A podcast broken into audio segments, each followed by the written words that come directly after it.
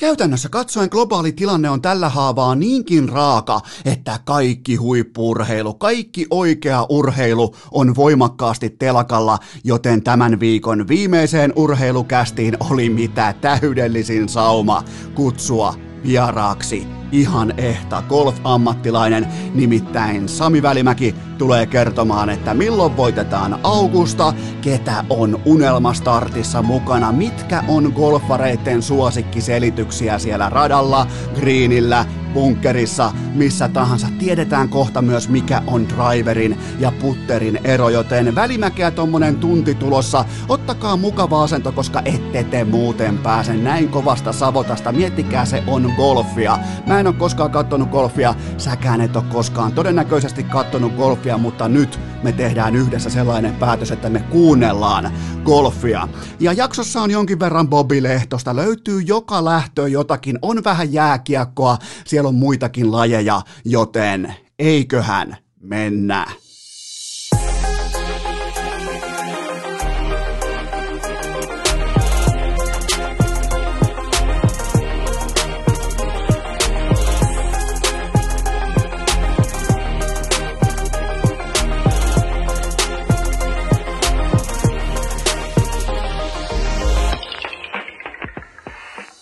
Tervetuloa te kaikki mitä rakkahimmat kummikuuntelijat jälleen kerran urheilukästin pariin. On kutakuinkin perjantai 22.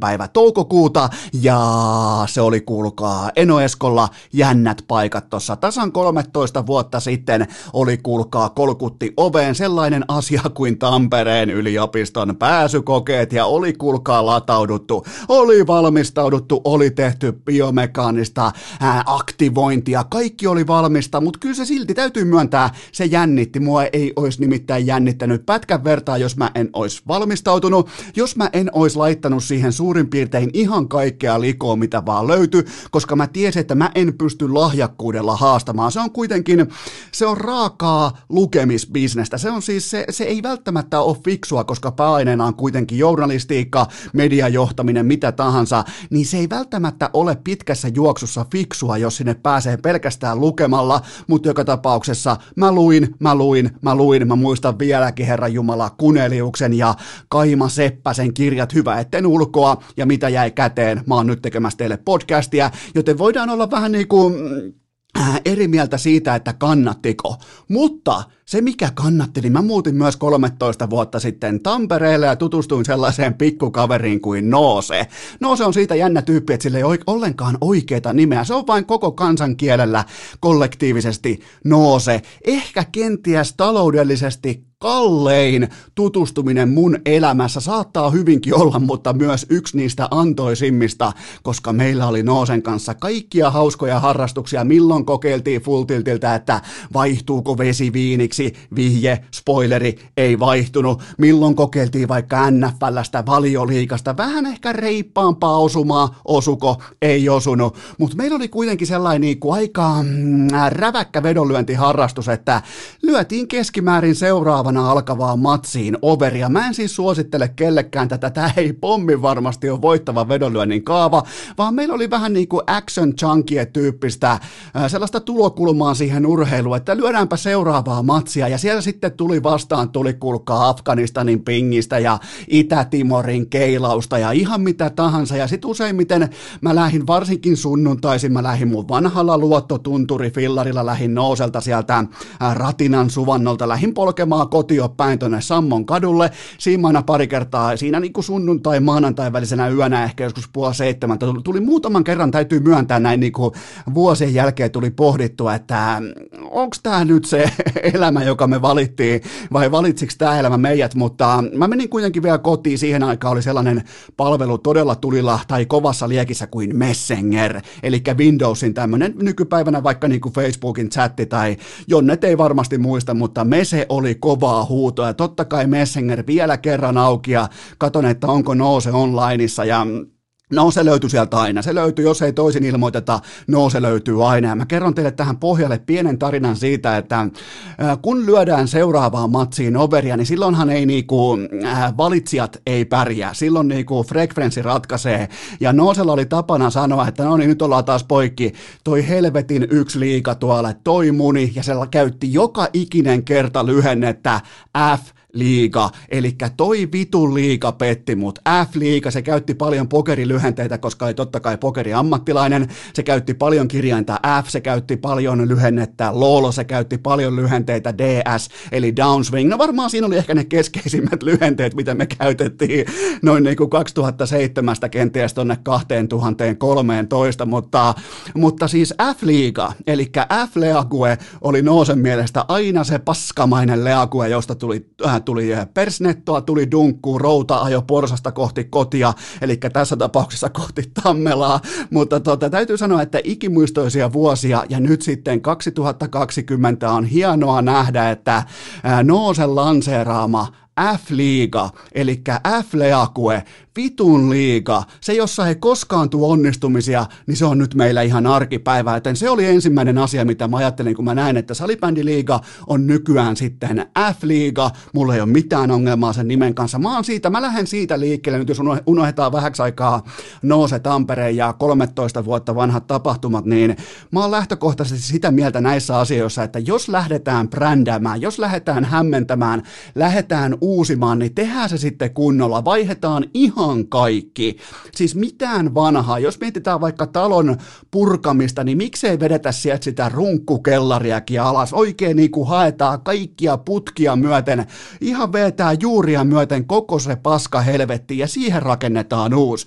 Joten mä tiedän, että F-liiga tulee varmasti aiheuttamaan monennäköistä, niin kuin se on aiheuttanut tähän mennessä jo, ja, ja hyvin harvoin multa kysytään ää, tota, inboxissa varmaan noin 50 kertaa päivää kohden sählystä yhtään mitään, ellei aiheena joku ää, Niko Salon sokkovideo tai Joonas Fylsyn jonkinnäköinen edesottamus jossain Sveitsin maalla, mutta täytyy sanoa, että oli myös niinku, ää, Pylsylläkin, eli nykyään Fylsyllä oli sykkeet, sykemittarit melko tavalla punaisella, kun hän kuuli tästä nimestä, eli tämä nyt ihan selvästi osu johonkin. Se on vielä vaikea sanoa, että mihin tämä osuu, mutta tärkeää on, kuten meillä aikoinaan vedonlyönnissä Noosen kanssa, oli tärkeintä, että osuu vähän niin kuin samaan hehtaarin. Se antaa pontta, se antaa voimaa, se antaa jonkinnäköisen reaktion, se antaa jonkinnäköisen niin kuin palautteen, kun se kuponki tulee takaisin punaisena, niin ainakin me tietää, että nämä matsit pelattiin meidän silloisessa f eli vitun liigassa. Joten tota, se oli ensimmäinen. Te kysyitte, että mikä oli ensimmäinen reaktio. Tämä oli mun ensimmäinen reaktio. Ja tota, Äh, mun täytyy vielä sanoa, että kun tuolta löytyy tuolta brändiryhmästä ja hallituksesta löytyy tällainen nimi kuin äh, Peter Westerbakka, niin mä oon itse asiassa jutellut Westerbakan kanssa kerran. Äh, vuosi taisi olla 2013 ja paikkana oli mikäpä muukaan kuin Suomen pori ja aiheena oli Suomi Areena. Mä juttelin ehkä Westerbakan kanssa, jolla oli totta kai tämä punainen huppari päällä, missä on vihaisen linnun kuva. Mä juttelin hänen kanssaan, suurin piirtein heitetään vaikka 20 minuuttia, niin mullekin tuli sellainen vibaa, että nyt muuten lähdetään tekemään elokuvia, nyt muuten lähdetään kaivamaan tunnelia Viroa, että se alkaa nyt, mulla on lapio jo kädessä, mä oon valmis, koska to, tossa mä ymmärrän täysin sen, minkä takia, jos Westerbakka on jossain mukana, niin siinä ei ihan hirveästi lähetä niinku pessimistisesti kyselemään, että no kehtaiskohan tässä ja viittisköhän tässä tai no onkohan meistä tohon, koska se kun maalaa, se on iso tela ja vain silloin syntyy just näitä ää, Rovion kaltaisia ää, jättimäisiä nousuja. Sekään ei ollut siis mikään pysyvä suuri megaluokan supercell, mutta ainakin silloin kun siinä tehtiin jotain, niin siinä oli drivea. Ja sama ajattelu hän ajaa nyt tässä ihan selvästi läpi, vaikka hän ei ole hallituksen puheenjohtaja, mutta mä voisin silti nähdä tässä jotain sellaista, mitä Westerpakka edustaa, sellaista tiettyä rohkeutta, tiettyä räväkkyyttä, tiettyä sitä, että Okei, me ollaan sähly, mikä voisi olla meidän, mikä voisi olla meidän valtio, okei, tehdään kaikki uusiksi, okei, haastetaan niitä kenties jopa vähän niin kuin jumiutuneita, paikoin jopa kuluneita rakenteita, koska on vuodesta toiseen ollut tietyt samat raamit, jotka mäkin jopa tunnistan. Mä en edes sinänsä seuraa sählyä päivittäisellä tasolla, pois lukien tietenkin Classic Pylsy ja Niko Salo ja pari muuta, mutta tota, mun mielestä tämä on rikkautta, tämä on rohkeutta, ja sitten jos kaadutaan saappaat jalassa, niin mitä sitten? Mi- mitä on, nyt on korona-aika, on vaikea kevät, kaikilla on vaikeita, niin, niin eikö nyt nimenomaan okki, siis nythän on rohkeiden investoijien, nyt on rohkeiden ostajien aika, ne, jotka uskaltaa katsoa sinne sumuisen laakson taakse, kun se aurinko kenties taas joskus nousee. Nämä on niitä juttuja, näitä tekee ne, ne päättäjät, jotka rakentaa tällaisia rovioita tyhjästä, supersellejä tyhjä, tyhjästä, vaikkei Westerpakka siinä olekaan mukana supersellissä, mutta varmaan saitte kuvan siitä, että joskus on haettava kunnaria baseballissa, ei se pallo itsestään lennä sinne aidan yli, ei vaikka olisi dopannut itse pahemmin kuin Barry Bonds aikoina, että joutuu vaihtaa rannepannan, rannepannan siellä hikipannan, mutta ei se itsestään se pallo sinne lennä, sun on pakko laittaa kunnon swingi siihen palloon.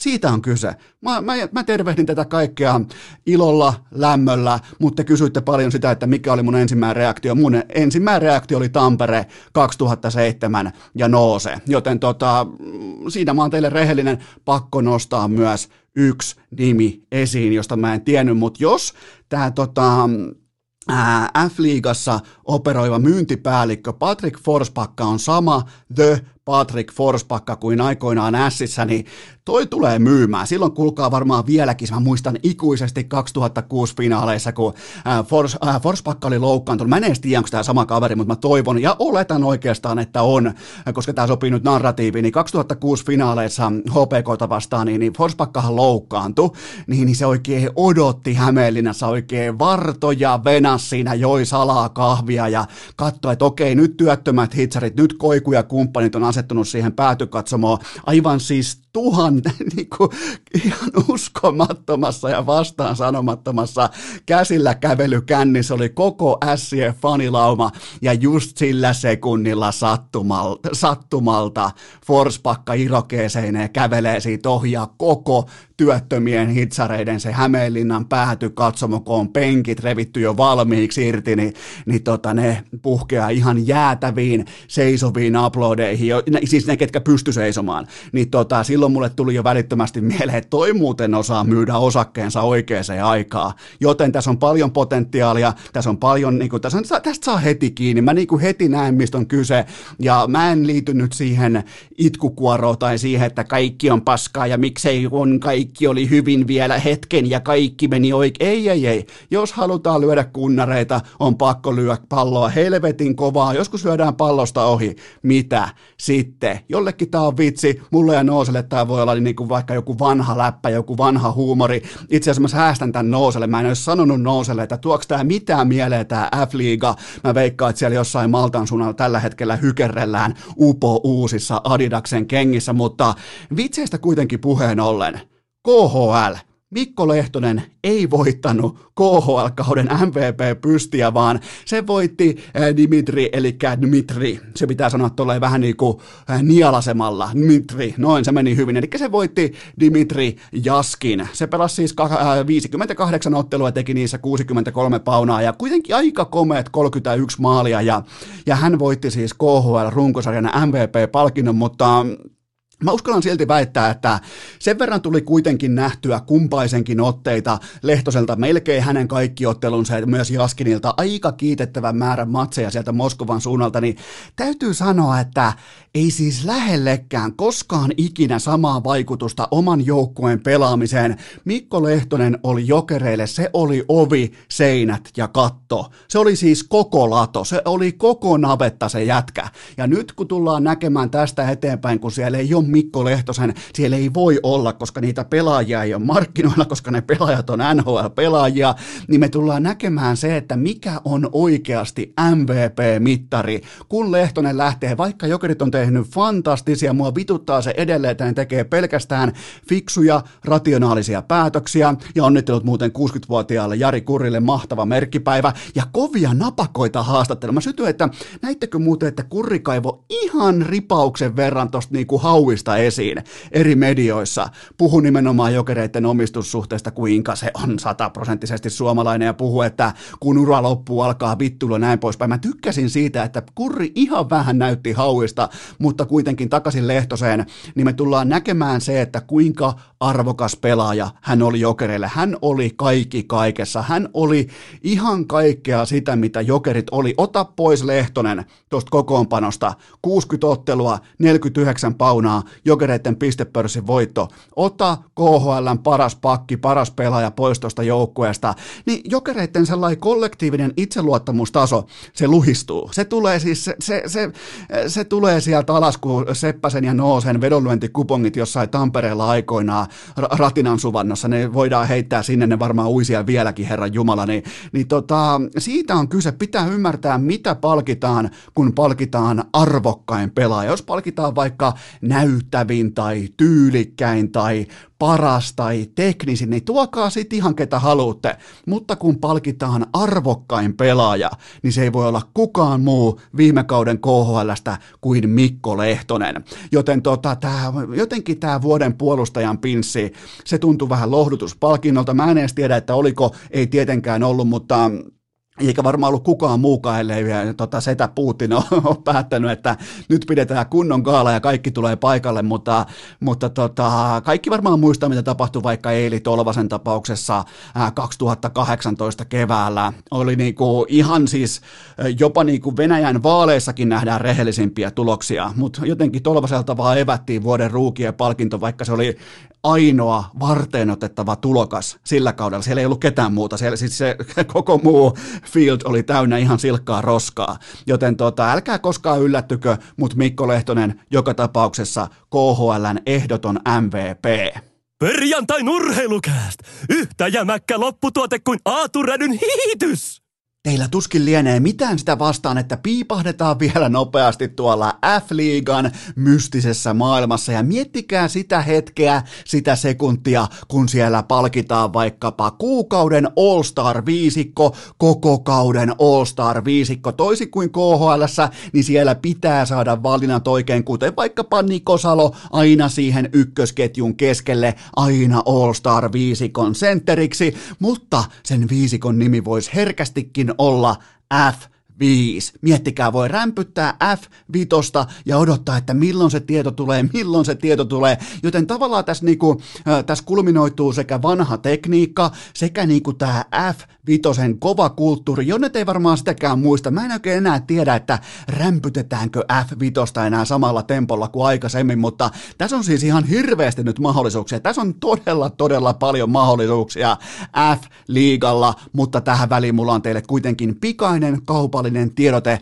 kuunnelkaa tarkasti, tämän tarjoaa elisa.fi, koska Eno Esko myöntää nyt, että mä menin mun omaan mainokseen tasan viikko sitten. Mä olin mainoksen uhri, nimittäin mä tilasin elisa.fi osoitteesta. Ihan kuulkaa omalla rahalla maksoin. Oikein olin niinku ihan perinteinen asiakas. Mä tilasin älykellon, mä tilasin nimittäin Polar Vantake V Titanin, ja vaan siihen aivan uskomattoman tyytyväinen. Ensinnäkin mä tein sen tilauksen perjantaina iltapäivällä, joskus kello 15 tai olla, niin se kello oli mulla postiluukun tuntumassa tuossa lähipostissa, se oli maanantaina kello 14. Miettikää, mä perjantaina tilasin, ja se oli maanantaina jo perillä, ja niistä on kaksi lauantaipäivä, sunnuntaipäivä, kun posti on levolla, joten aivan poskettoman nopeata palvelua, ja aivan älyttömän hyvä kello. Siis mä jätin aikoinaan kaikki sykemittarit pois, mä oon käyttänyt viimeksi kelloa, siis älykelloa siihen aikaan heittomerkkeihin äly kelloa, varmaan joskus ehkä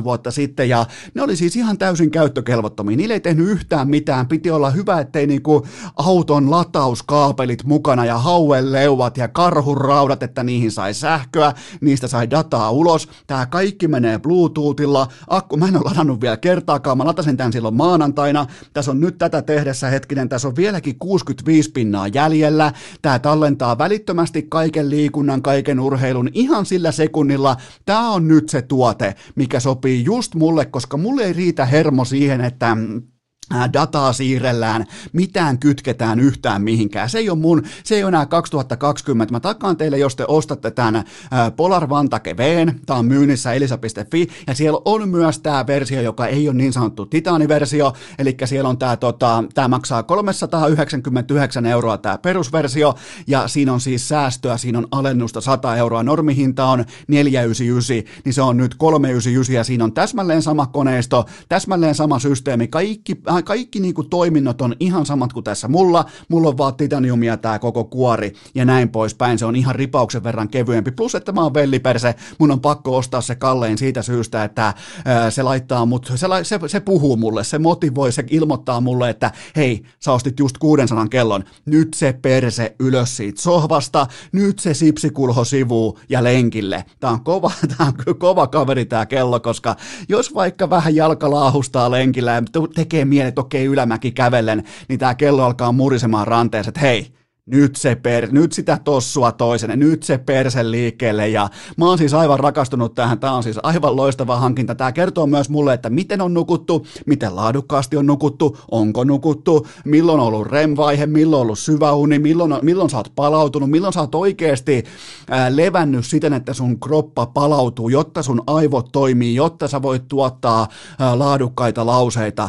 tänne urheilukästin narulle. Ja se on, niinku se, se on se mun tavoite, se on se mun, että mä haluan, mä haluan liikkua, mä haluan, että mun aivot jumppaa, mä haluan, että mä pystyn tuottaa teille materiaalia, jota te haluatte kuunnella, mutta mä haluan kuitenkin tässä vaiheessa todeta, että te menette nyt osoitteeseen elisa.fi ja ihan kylmästi menette vaan ja ostatte Polarin kellon. Menette vaan ja hankitte Polarin kellon, se on siinä, se on siis elisa.fi ja mä voin ihan vilpittömästi, mä voin suositella tätä Polarin Vantage Vtä, aivan poskettoman hyvä kello. Mulle on riittänyt tällainen niin kuin viisi päivää todeta tämä asia faktaksi. Ihan siis kylmäksi faktaksi. Tämä on nimenomaan sitä laatua, sitä akun kestävyyttä, sitä helppokäyttöisyyttä, mitä mä oon ettänyt. Minkä takia mä aikoinaan luovutin, kun se taso ei ollut riittävä. Nyt se on. Me osoitteeseen elisa.fi. Siellä on Polarin Vantage V 100 euron alennuksessa. Käy hakemassa omasi pois ja me mennään nyt eteenpäin. Seuraavaksi on vuorossa teidän suosikkiosionne. Urheilukästin osittain itse keksitty Guaa johon juuri sinä voit lähettää oman kysymyksesi. Sitten kaivetaan rouhealla tassulla tuottaja Kopen kysymysbäkistä muutama tiukka, askarruttava aihe pöytään ja ensimmäinen kysymys kuuluu näin. Minkä luottoluokituksen annat KHLn palkkakatolle? Entä yllättikö Hartikaisen tilinauha? No tuota tuota. Tämä KHLn palkkakatto, tämä nyt sitten tulee kestämään tasan niin kauan kunnes SKA, ZSKA tai muutama muu jättiläinen Magni alkaa konttaamaan oikein huolella. Mä en siis, mä en luota tämän palkkakaton läpinäkyvyyteen oikeastaan sekunnin verta, joten tämä on mun mielestä aivan siis nolla puhetta, tämä on aivan täys farsi ja tämä näkyy heti näissä kun on alettu tekemään jonkinnäköisiä niin kuin läpinäkyvyyden takia jonkinnäköisiä top 5 listoja, top 10 listoja tai on tuotu julki pelaajien palkkoja, niin älkää nyt tulko mulle. Mä oon nyt kuitenkin jo yli 36-vuotias, mä oon seurannut KHL koko sen olemassaolon ajan, kuinka kunniallista se ikinä on ollutkaan, niin tota, älkää nyt tulko kertomaan tässä vaiheessa, että parhaat pelaajat, arvokkaimmat pelaajat tienaa siellä 1,5 miljoonaa. Älkää tulko sen hevonpans, hevonpaskan kanssa. Ton verran voi tulla bonuksia, ton verran voi tulla käteistä johonkin niinku hiilikuitumailan ää, sinne ontoon runkoon ängettynä. Ton verran voi tulla sitä, mutta älkää koskaan tulko kuvittelemaan mulle, että parhaat pelaajat tienaa Venäjällä vain puolitoista miljoonaa euroa. Se on heti ensimmäinen asia, mikä, kun nämä on niinku ihan, nämä numerot on ihan vitsejä. Jos toi palkkakäppi, eli palkkakatto tulee oikeasti olemaan 11,35 miljoonaa, eli vähän yli 11 miljoonaa tulee olemaan KHL-seurojen niin kuin kovakattoinen salary cap, niin tuota, aikoinaan tuohon olisi just just saanut mahtumaan Kovaltsukin ja ehkä siihen vielä sitten hetkinen, kuka siihen olisi voinut mahtua vielä kylkeen?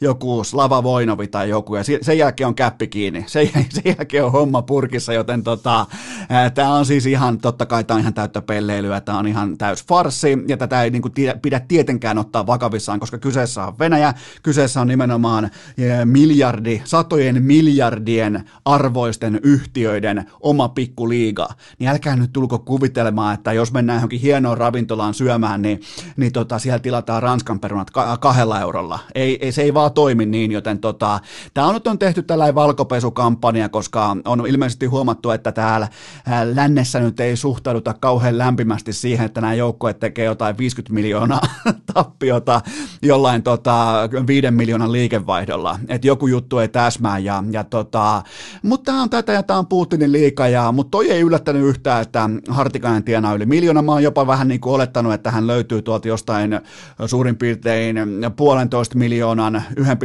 1,3 haarukasta, mutta tällä yli miljoonan palkkapussukka on ihan paikalla ja kyseessä on ihan absoluuttinen ammattimies ja ansaitsee jokaisen dollarin, jokaisen ruplan, mikä sieltä tulee. Onhan se nyt nättiä, kun se hiipii siellä, tetsaa maata pitkin umpihangessa joku susiturkki niskassa ja ampuu naaliin ja tienaa miljoona ja tekee playareissa johonkin kasanin verkkoon kullanarvoisia maaleja, niin kyllä, niin kuin, kyllä härski on se, jonka pitää tuolta tienata. Ja sekään ei yllätä, että Metsola tienaa miljoonan, sekään ei yllätä, että sieltä löytyy suomalaisia sieltä ihan niin kuin kärkihaminoilta, mutta tämä on ihan farsi, tämä on ihan vitsiä, tähän ei missään nimessä kenenkään tule suhtautua vakavissaan tähän KHLn kovaan ja ankaraan palkkakattoon. Seuraava kysymys. Mitä odotuksia lataat Jarno Koskirannalle Saipaan? No ei tule olemaan vain Saipan keltamustien tärkein pelaaja, vaan tulee olemaan koko organisaation kasvot. Miten se edustaa itseään, miten se kantaa itsensä, miten se puhuu, miten se performoituu, mistä arvoista tai mitä arvoja se tuo päivittäisessä työssä esiin. Ja nämä on, nämä on tällaisia niin kuin MVP-luokan sainauksia. Siinä on totta kai siinä on syynä, suurin vipu on, ei, ei Saipa pysty pysty kilpailemaan mistään koskirannasta, mutta hän haluaa perheensä kanssa asettua nimenomaan Lappeenrantaa. Siellä on asunut tota, jonkin verran aikaa. Hän on siis käynyt ikään kuin keikkatöissä tuolla rajan toisella puolella, hakenut ne miljoonat talteen ja nyt on sitten aika asettua yhdessä perheen kanssa tutun katon alle, joten tota, todella niin kuin tervepäisen aikuisen pelaajan ratkaisu ja, ja Saipaan tässä niin kuin saama puolella voimakkaasti ja tulee todellinen ammattilainen, aikuinen jääkiekkoilija, joka tietää joka tilanteessa paljon paljonko kello on, paitsi silloin kerran, kun se tuuletti maalia, joka nyt ei ihan välttämättä maali ollutkaan, mutta se onkin hänen ainoa virheensä todennäköisesti niin kuin koko uralla. Joten tota, Saipan, Saipan niin kuin, tietyllä tapaa uskottavuuden kasvot seuraavan kolmen vuotta, niin ne on kunnossa. Siitä ei ole kahta kysymystä. Ja tota, nämä on siis nämä on kovia juttuja ja tulee olemaan todella, todella merkittävä figuuri koko Lappeenrantalaiselle, ei ainoastaan jääkiekolle, vaan urheilulle. Seuraava kysymys. Äh, mitä ajatuksia jatkoajan yksi viiva, joo, mitä ajatuksia jatkoajan yksi viivaan 98 pelinumerolistaus herätti. Entä uusi päätoimittaja? Oho, tupla kysymys. Aivan varmasti joku jatkoajan toimittaja lähettänyt tämän kysymyksen, mutta, mutta tuota, mulla, kohta, mulla oli vaikea sulattaa se kohta, missä mä ymmärrän perusteet, mä ymmärrän syyt, mä ymmärrän seuraukset, mutta mun oli vaikea sulatella se kohta, missä Erik Perrin oli kaikkien aikojen numero 11 ja se ei ollut Saku Koivu, joka on kenties jopa SM Liikan kaikkien aikojen paras paras pelaaja, siis absoluuttisessa, absoluuttisella huipullaan. Joten tota, no, nämä nyt on näitä ja, ja tota, mun mielestä, ja ensinnäkin näitä listoja on todella, todella, todella haastava. Niitä on hauska, mutta niitä on todella haastava tehdä, koska sä voit laittaa sinne mitä tahansa ja se menee aina vihkoon. Siinä on sellainen niin kuin pien äh, lisäbonus tulee vielä kylkeä tai oikeastaan vastapalloon, mutta mun mielestä kaiken kaikkiaan oli hauska lukea toi lista ja, ja tota, löytyy sellaisia pelaajia, varsinkin sellaisia pelaajia, mitkä on vähän niin kuin päässyt jo unohtumaan ja sit muistaa itse lapsuudesta jonkun hienon pelinumero, joku 29, ai niin se oli tolla raitin raitin jätkällä, kello on kärkikoukku raitin mailassa ja nyt osa varmaan muistaa, ketä mä tarkoitan ja näin poispäin, joten tota, ihan siisti listaus ja uudesta päätoimittajasta sen verran, että Jani Mesikämmänen on yksi alamme, niin puhun nyt ex-alasta, mutta voisin melkein puhua ylipäätään niin kuin sisällön tuotannon alasta, eli alastamme, myös me viihdepuoli, sitten on journalistiikan puoli, journalismin puoli, niin ihan sellaisia niin kuin Goat-levelin vanhan liiton aitoja journalisteja. Siis se, se ei voi mennä paremmin toi valinta, joten tota, jatkoajan linja tulee varmaan vähän muuttumaan hasta ankarasta uutiskilpailujuoksemisesta, kaikki on uutta tai kaikki on näkemystä tai se tulee varmaan muuttumaan niin kuin ihan aikuisen ihmisen toiminnaksi tästä eteenpäin. Joten mun mielestä hyvä valinta ja, tota, ja ainakin kun jälleen sama, tullaan, tullaan jälleen kerran siihen samaan tilanteeseen kuin F-liigan kanssa, eli kun tehdään muutoksia, niin, niin sä voit olla vaikka ää, tota, päätoimittaja pääräisestä mitä mieltä tahansa, mutta se voi vaikka edustaa nyt niin kuin todella kuumaa saunaa ja se voi olla niin kuin, se voi roihuta ja sähistä joka suuntaan, niin kuin vaikka Pasi Rautiainen, niin nyt taas vetää vivusta sitten sinne vähän niin kuin kylmäaltaan puolelle rauhallinen tarkastelu, asiallinen journalismi, ei juoksemista mihinkään suuntaan, joten kun tehdään muutoksia, niin tehdään selkeä muutos ja mennään sen kautta eteenpäin, joten mm, mun mielestä todella, todella hyvä valinta ja tulee joka päivä luettua jatkoaikaa ja, ja tota, tiedän, että se on tällä hetkellä hyvissä käsissä. Seuraava kysymys. Voisitko tiivistää tämän taitoluistelu vastaan Mirjami Penttinen saakan jotenkin? No nämä on, on klassisia, kun tullaan siihen, että tehdään kovassa paineessa, kovassa tilanteessa, tehdään heikkoja päätöksiä. Ei, ei tässä nyt sen kummosemmasta asiasta ole kysymys. Että tätä nyt on vatvottu tuommoin puolisen vuotta varmaan, vähän jopa reilutkin, mennään varmaan kahdeksan kuukautta jo, en muista milloin tämä saaka alkoi, mutta äh, mä kysyn teiltä nyt näin päin, että jos sulla on pieniä lapsia, vaikka pien tytär tai näin poispäin, niin tekeekö just nyt just tällä hetkellä, tekeekö mieli tutustuttaa hänet taitoluisteluun? Mikä on, mikä on, mikä on lajin tunnelma, mikä on lajin puhetyyli, mikä on se, mitä toi laji tällä hetkellä tällaiselle sivustakatsojalle edustaa? Heikosti johdettua, häntä heiluttaa koiraa, kertaa ja, ja näin poispäin, niin mä en ainakaan harkitsiskaan tällä hetkellä, että mä kusisinkaan taitoluisteluun päin. Joten tota, tämä on siis heikon päätöksenteon tällainen niin kuin viimeinen satama, jossa voittajia ei ole ehkä kuin joku, joku skandaalilehdistö, mikä yrittää tästä vieläkin repiä jonkinnäköistä niin kuin klik, äh, klikkiotsikkoa irti. Joten tota, äh, todella nolo kokonaisuus kaikkinensa. Seuraava kysymys. Puhuit jaksossa 202 Olaus Alisesta. Kävin katsomassa hänen somekanaviaan ja miksi hän hehkuttaa jatkuvasti koulutarjouksiaan. Eikö niistä pitäisi olla hiljaa ennen kuin kaikki on varmaa? No itse asiassa tällaisessa niin kuin alustavassa, nyt mennään kuitenkin niin kuin, ollaan suurin piirtein kolme, kaksi vuotta etupellossa, niin, niin tämä on sellaista niin sanottua rekruit-renkaiden pumppaamista. Tämä on siis, tämä on kovaa peliä ja pitää siis hehkuttaa kaikki Oregonit Wisconsinit ja Georgia Techit ja Michiganit ja kaikki läpi. Siis ei muuta kuin puita uuniin vaan ja aina pitää hehkuttaa ja ylpeänä kertoa, että voin niinku, tämä on minulle suuri kunnia sanoa, että on Wisconsinista tarjottu Full Athletic Scholarshipia. Siis tämä on osa bisnestä ja tämä pakottaa muiden. Jos te haluatte ja jos oikeasti olausallinen, mä en tiedä onko, mutta jos hän oikeasti on vaikka recruit classin, sanotaan, että vaikka edes top 5 left tackle, eli yksi kentän tärkeimmistä pelaajista, niin siinä tulee olemaan kilometrin jono siellä Porissa niitä tarjouksia sitten tosipaikassa. Ja tälleen niin kuin tiivistetään markkinaa, tällä laitetaan saunaa kuumuutta, tällä heitetään vettä kiukalle, ja tämä on ainoa oikea tapa toimia. Tämä on sitä isältä opittua, hänen fajaltaan opittua kulttuuria, ja tota, se joko myyt tai kuihdut nurkkaan. Ja tässä välissä mulla on teille itse asiassa, mä en edes lait, jaksanut laittaa mitään jinkkua väliin. Tässä mulla on äh, teille nyt sitten pikainen K18 tuoteinformaatio. Sen tarjoaa Kulpet. Tänään on perjantai, tarkoittaa sitä, että Kulpetin triplausviikko lähtee käyntiin kello 12. Tuttu kaava, ettikää aina markkinatoppeja, ettikää aina ylikertoimia, pelatkaa aina markkinoiden parhaita kertoimia, pelatkaa aina sinkkumuodossa. Se ei välttämättä ole niin hauskaa, mutta pelatkaa aina sinkkumuodossa, toisin kuin Eno Esko ja Nouse aiko aikoinaan Tampereella. Pelatkaa fiksummin, pelatkaa älykkäämmin, aloittakaa tämä kampanja aina minimipanoksella.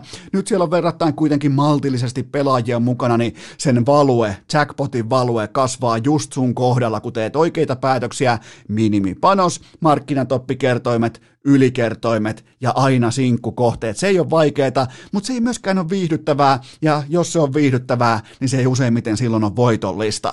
Joten tota, hyvin yksinkertainen kaava, ja muistakaa myös, muistakaa myös ennen kaikkea se, että ää, tota, ää, Kulpetin sponssaama golfpelaaja Kalle Samoja on matkalla majoreihin, joten sieltä löytyy nyt, kuulkaa, dokumenttia, sieltä löytyy jokaiseen lähtöön. Mä yritän just tästä nyt tiukasti katsoa samaan aikaan suoraan lennosta, mä klikkaan tosta vielä auki, eli äh, mähän tuhlaan nyt tässä samalla kaikkien aikaa, koska tämä kaikki on ollut helposti, mutta Just tänään perjantaina 22. päivä toukokuuta kello 19 illalla ää, tulee Eurosport ykköseltä samojan dokumentti, eli hän kertoo, huip, huippugolfari kertoo, että mihin ollaan menossa, missä ollaan nyt ja miten suunnataan kohti majoreita. Se tulee myös huomenna lauantaina 23. päivä heti kello 6 aamulla, eli ennen kuin lähdet lyömään sitä hyvää pitkää drivea sen perään puttia, niin kello kuuelta katsontaan myös kello kymmeneltä ja sitten myös ensi maanantaina kello 19 tulee Kalle Samoja. Kirjoita vaikka Googleen Kalle Samoja, niin opit tuntemaan välittömästi tämän huippugolfarin paremmin, mutta hän on siis kuuluu Kulpetin jengiin ja hän on Kulpetin äh, sponssaama urheilija, joten käykää tutustumassa muutenkin Kalle Samojaan. Hieno, hieno urheilija, hieno golfari ja varmasti menee vielä pitkälle, mutta nyt jatketaan sitten oikeastaan suoraan lennosta seuraavaan kysymykseen, joka kuuluu näin. Miksi urheilutapahtumiin saa tulla vain 500 katsojaa, mutta terassille voi ahtautua jopa yli tuhat ihmistä samaan aikaan?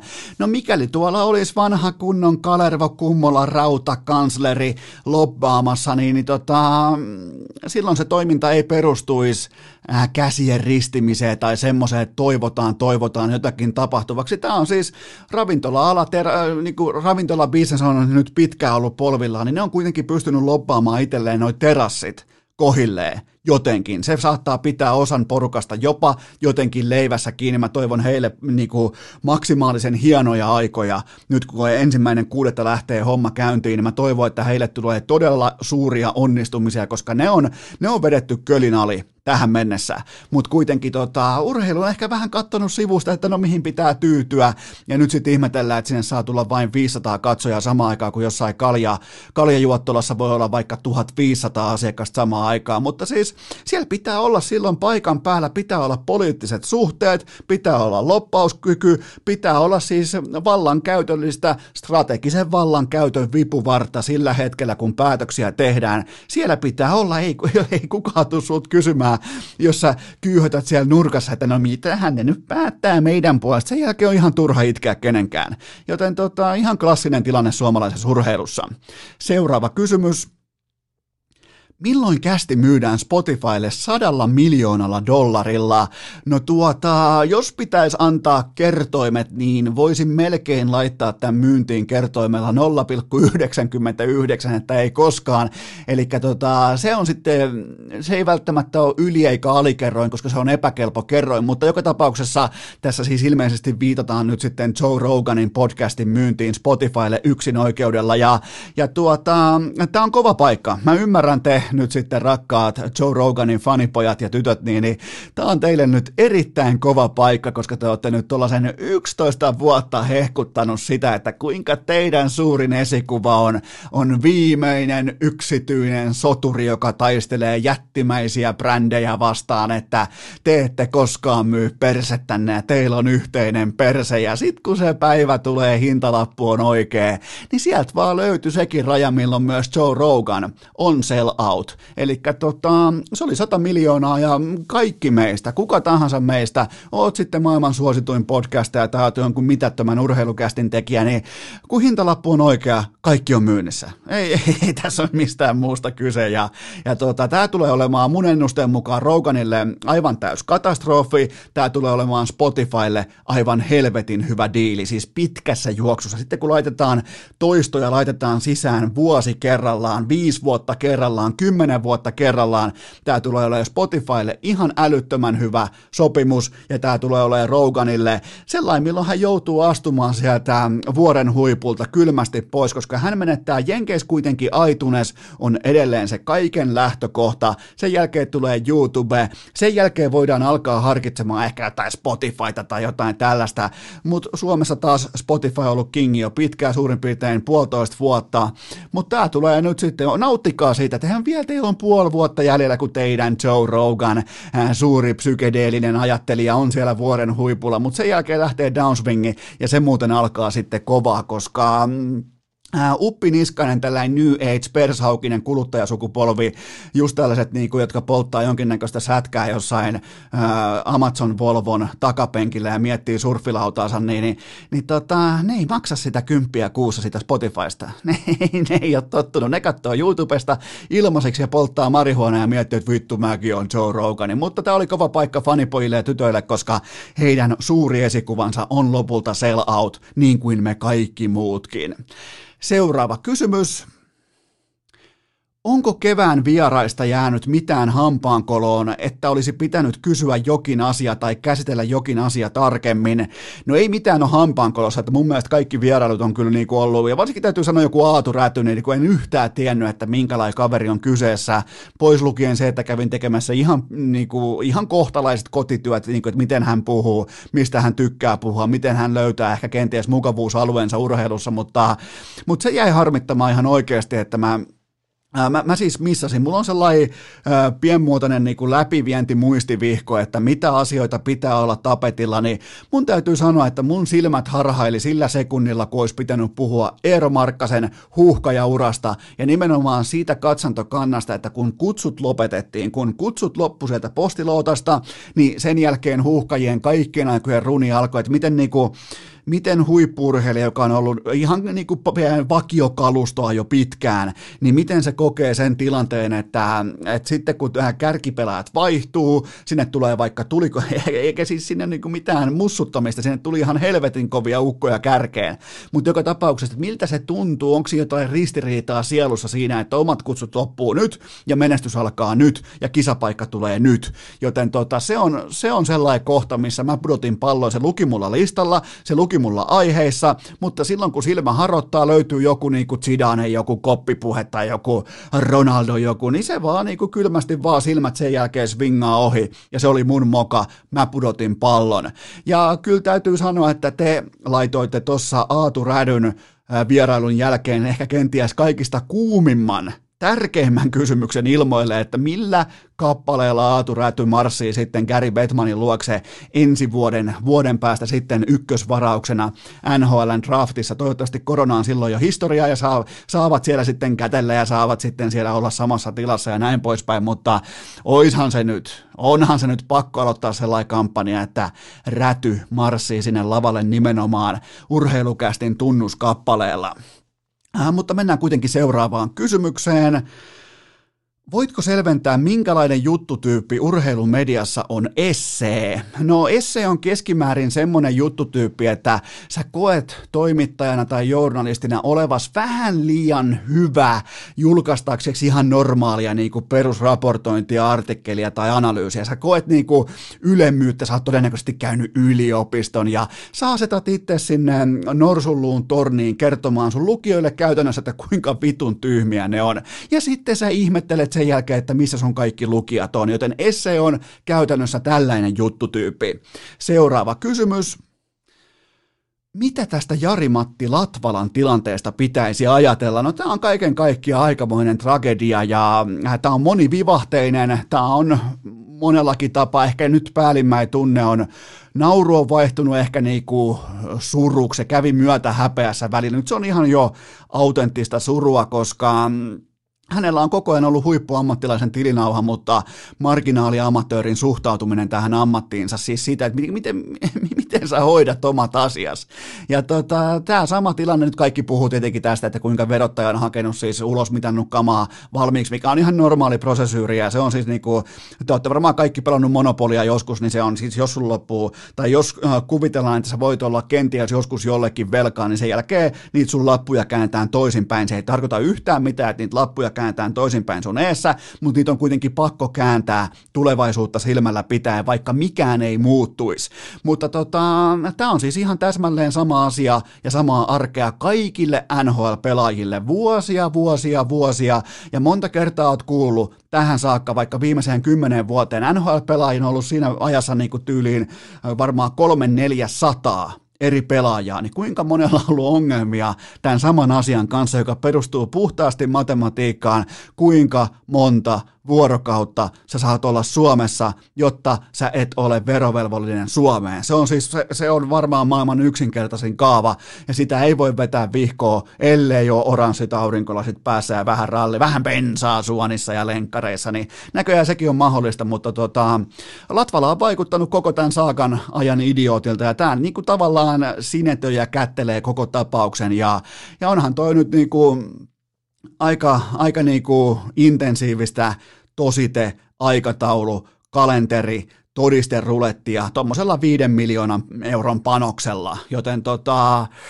itse asiassa jääkiekkoilijat vaikuttaa aika helvetin fiksuilta tässä kohdin. Jos joku NHL-pelaaja tässä kohdin kuuntelee, niin olkaa tarkkana. Teillä on nyt koronan poikkeusaikataulu, poikkeustilanne. Teillä on nyt kaikki aivan eri tavalla kuin normaalisti, niin, niin tota, mä luulen kyllä, että niiden agentit on ehkä hitusen verran varpaillaan tämän asian kanssa, mutta kattokaa sitä kalenterista. Nyt kun olette tullut jo kuukausi sitten Suomeen, niin kattokaa nyt Herran Jumala siitä kalenterista, että vai puolitoista kuukautta sitten Suomeen, niin te ette, te ette saa olla koko kesää Suomessa Suomessa. Te ette saa olla tonne ihan normaalisti johonkin syyskuun alkuun, el- elokuun loppuun. Että no mä oon Suomessa. Ei, ei, te ette saa olla. Tai muuten, muuten tota, Suomen valtio kiittää. Te no ainakin sitten tuutte niinku aika voimakkaasti maksamaan vaikka lasten neuvolakäyntejä tai ää, koulun, koulupalveluita tai jotain vastaavaa, joten tota, olkaa tarkkoina. Latvala ei ollut ja tällä hetkellä sitä tutkitaan ja, ja tota, ja kaiken kaikkiaan tämä niinku koko Latvalan saagani ollut aika surullista kateltavaa. Seuraava kysymys. Missä olit tasan 14 vuotta sitten, kun Lordi toi pojan kotiin Euroviisuista?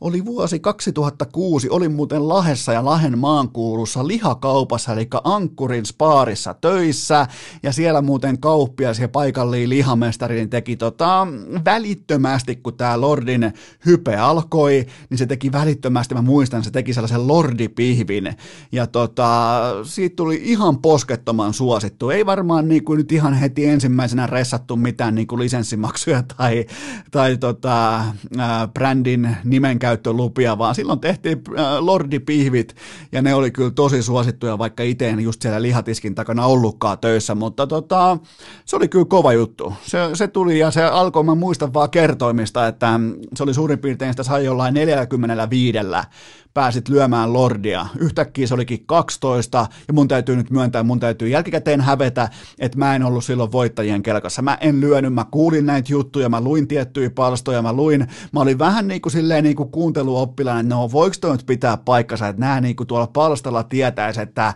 että tulipallo on lähtemässä liikkeelle, ja niin se vaan lähti se pallo liikkeelle, ja se voitti aivan pystyy koko paskan, että ne, ketkä osu sillä jollain 45 40, 50, niin siellä liikkuu todella jättimäisiä rahoja silloin tota, Euroviisu Betsimarkkinassa, mutta mä en ollut yksi voittajista silloin. Vieläkin vähän harmittaa, että mulla oli osittain informaatiota silmien edessä, mutta äh, kai mä olin sitten niin ihastunut siihen Lordi Pihviin, että se, se käytännössä sitten voitti tämän kattauksen. Viimeinen kysymys. Ah, tää on kova. Mitä tuntemuksia Stefun ja Sofian 10 000 euron tissiflippi herätti? No tota, tähän piti päässä jotenkin niinku rytmiin ja tempoon mukaan, mutta siellä on ilmeisesti heitetty kolikkoa ilmaan jonkinnäköisen niinku aikuisviihdetaiteilijan äärellä. Ja tota, tämä on nyt, ja koska tähän kokoonpanoon, tämä muutenkin tämä niinku tuomionpäivän nelikkohan on tietenkin Stefu, Sofia, Martina ja Niko, ja nyt siihen on syytä nostaa mukaan sitten myös pornotähti Melissa, joten kokoonpanossa on pientä, vähän niin kuin Golden State Warriors, että siinä on se kova ydin runko aikoinaan Steph Curry, Kevin Durant, Draymond Green ja sitten tietenkin Clay Thompson, ja se viides palanen oli sitten käytännössä kuka tahansa, niin tällä hetkellä ihan täsmälleen tässä on samanlainen dynastia nyt syntymässä, niin nyt siellä on sitten viidentenä pelurina mukana pornotähti Melissa, mutta kyllä tässä on niinku, kuten sanoin, tässä on nyt, ja varsinkin meillä Team Sofialla, niin meillä on todella niinku suuri kunnia todeta, että nyt on ihan ehdottomasti äh, tällä ehkä 2000 20-luvun ensimmäinen oikeasti mittava dynastia aluilla, joten tässä ollaan nyt jonkun suuren äärellä, pidetään pien taukoja, aletaan lyömään, kuulkaa, golfpalloa, huuetaan forea, lyö palloa kohti sitä reikää ja mietitään vähän, että miten ollaan tultu tähän pisteeseen saakka, että meillä on golfari urheilukästi vieraana, nyt tauko ja eteenpäin. Perjantai urheilukäst. Jakso, jota ei tehdä tai kuunnella ilman muutamaa kylmää.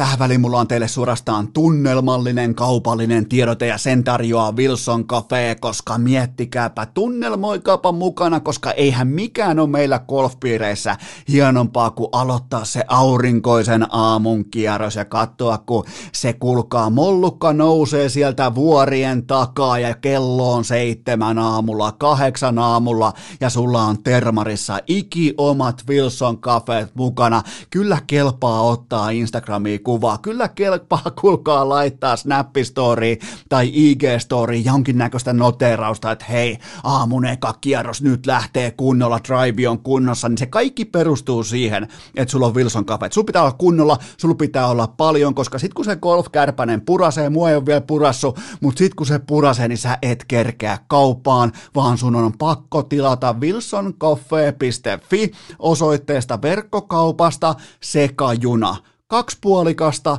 kolmosta, nelosta ja vitosta. Kaikkia kolme pakettia suoraan kotiovelle, suoraan siihen oven eteen ja se on kaikki valmista. Ei muuta kuin kahvin keittimeen, sen jälkeen termariin ja sitten ykköstiile, tietsä, vähän siihen valkoisille tiilemeet, vähän koputtelee kenkiä ja ottaa Instagramiin vielä vähän lisäkuvia, oma termari mukana, pöydipullo siinä toisella puolella ja Tiger is back ja kaikki on hyvin, joten mene osoitteeseen wilsoncoffee.fi ja tilaa sekajuna, se on huippusuosittu tällä hetkellä, kaikki tilaa sekajunia, ihan siis jokainen tilaa sekajunia, tämä on nyt se suuri paradigman muutos kahvibisneksessä, kaikki puhuu sekajunasta, joten älä missaa, älä, älä missaa vallankumousta, vaan tilaa itsellesi Wilsonin ikioma sekajuna, löytyy osoitteesta wilsoncoffee.fi.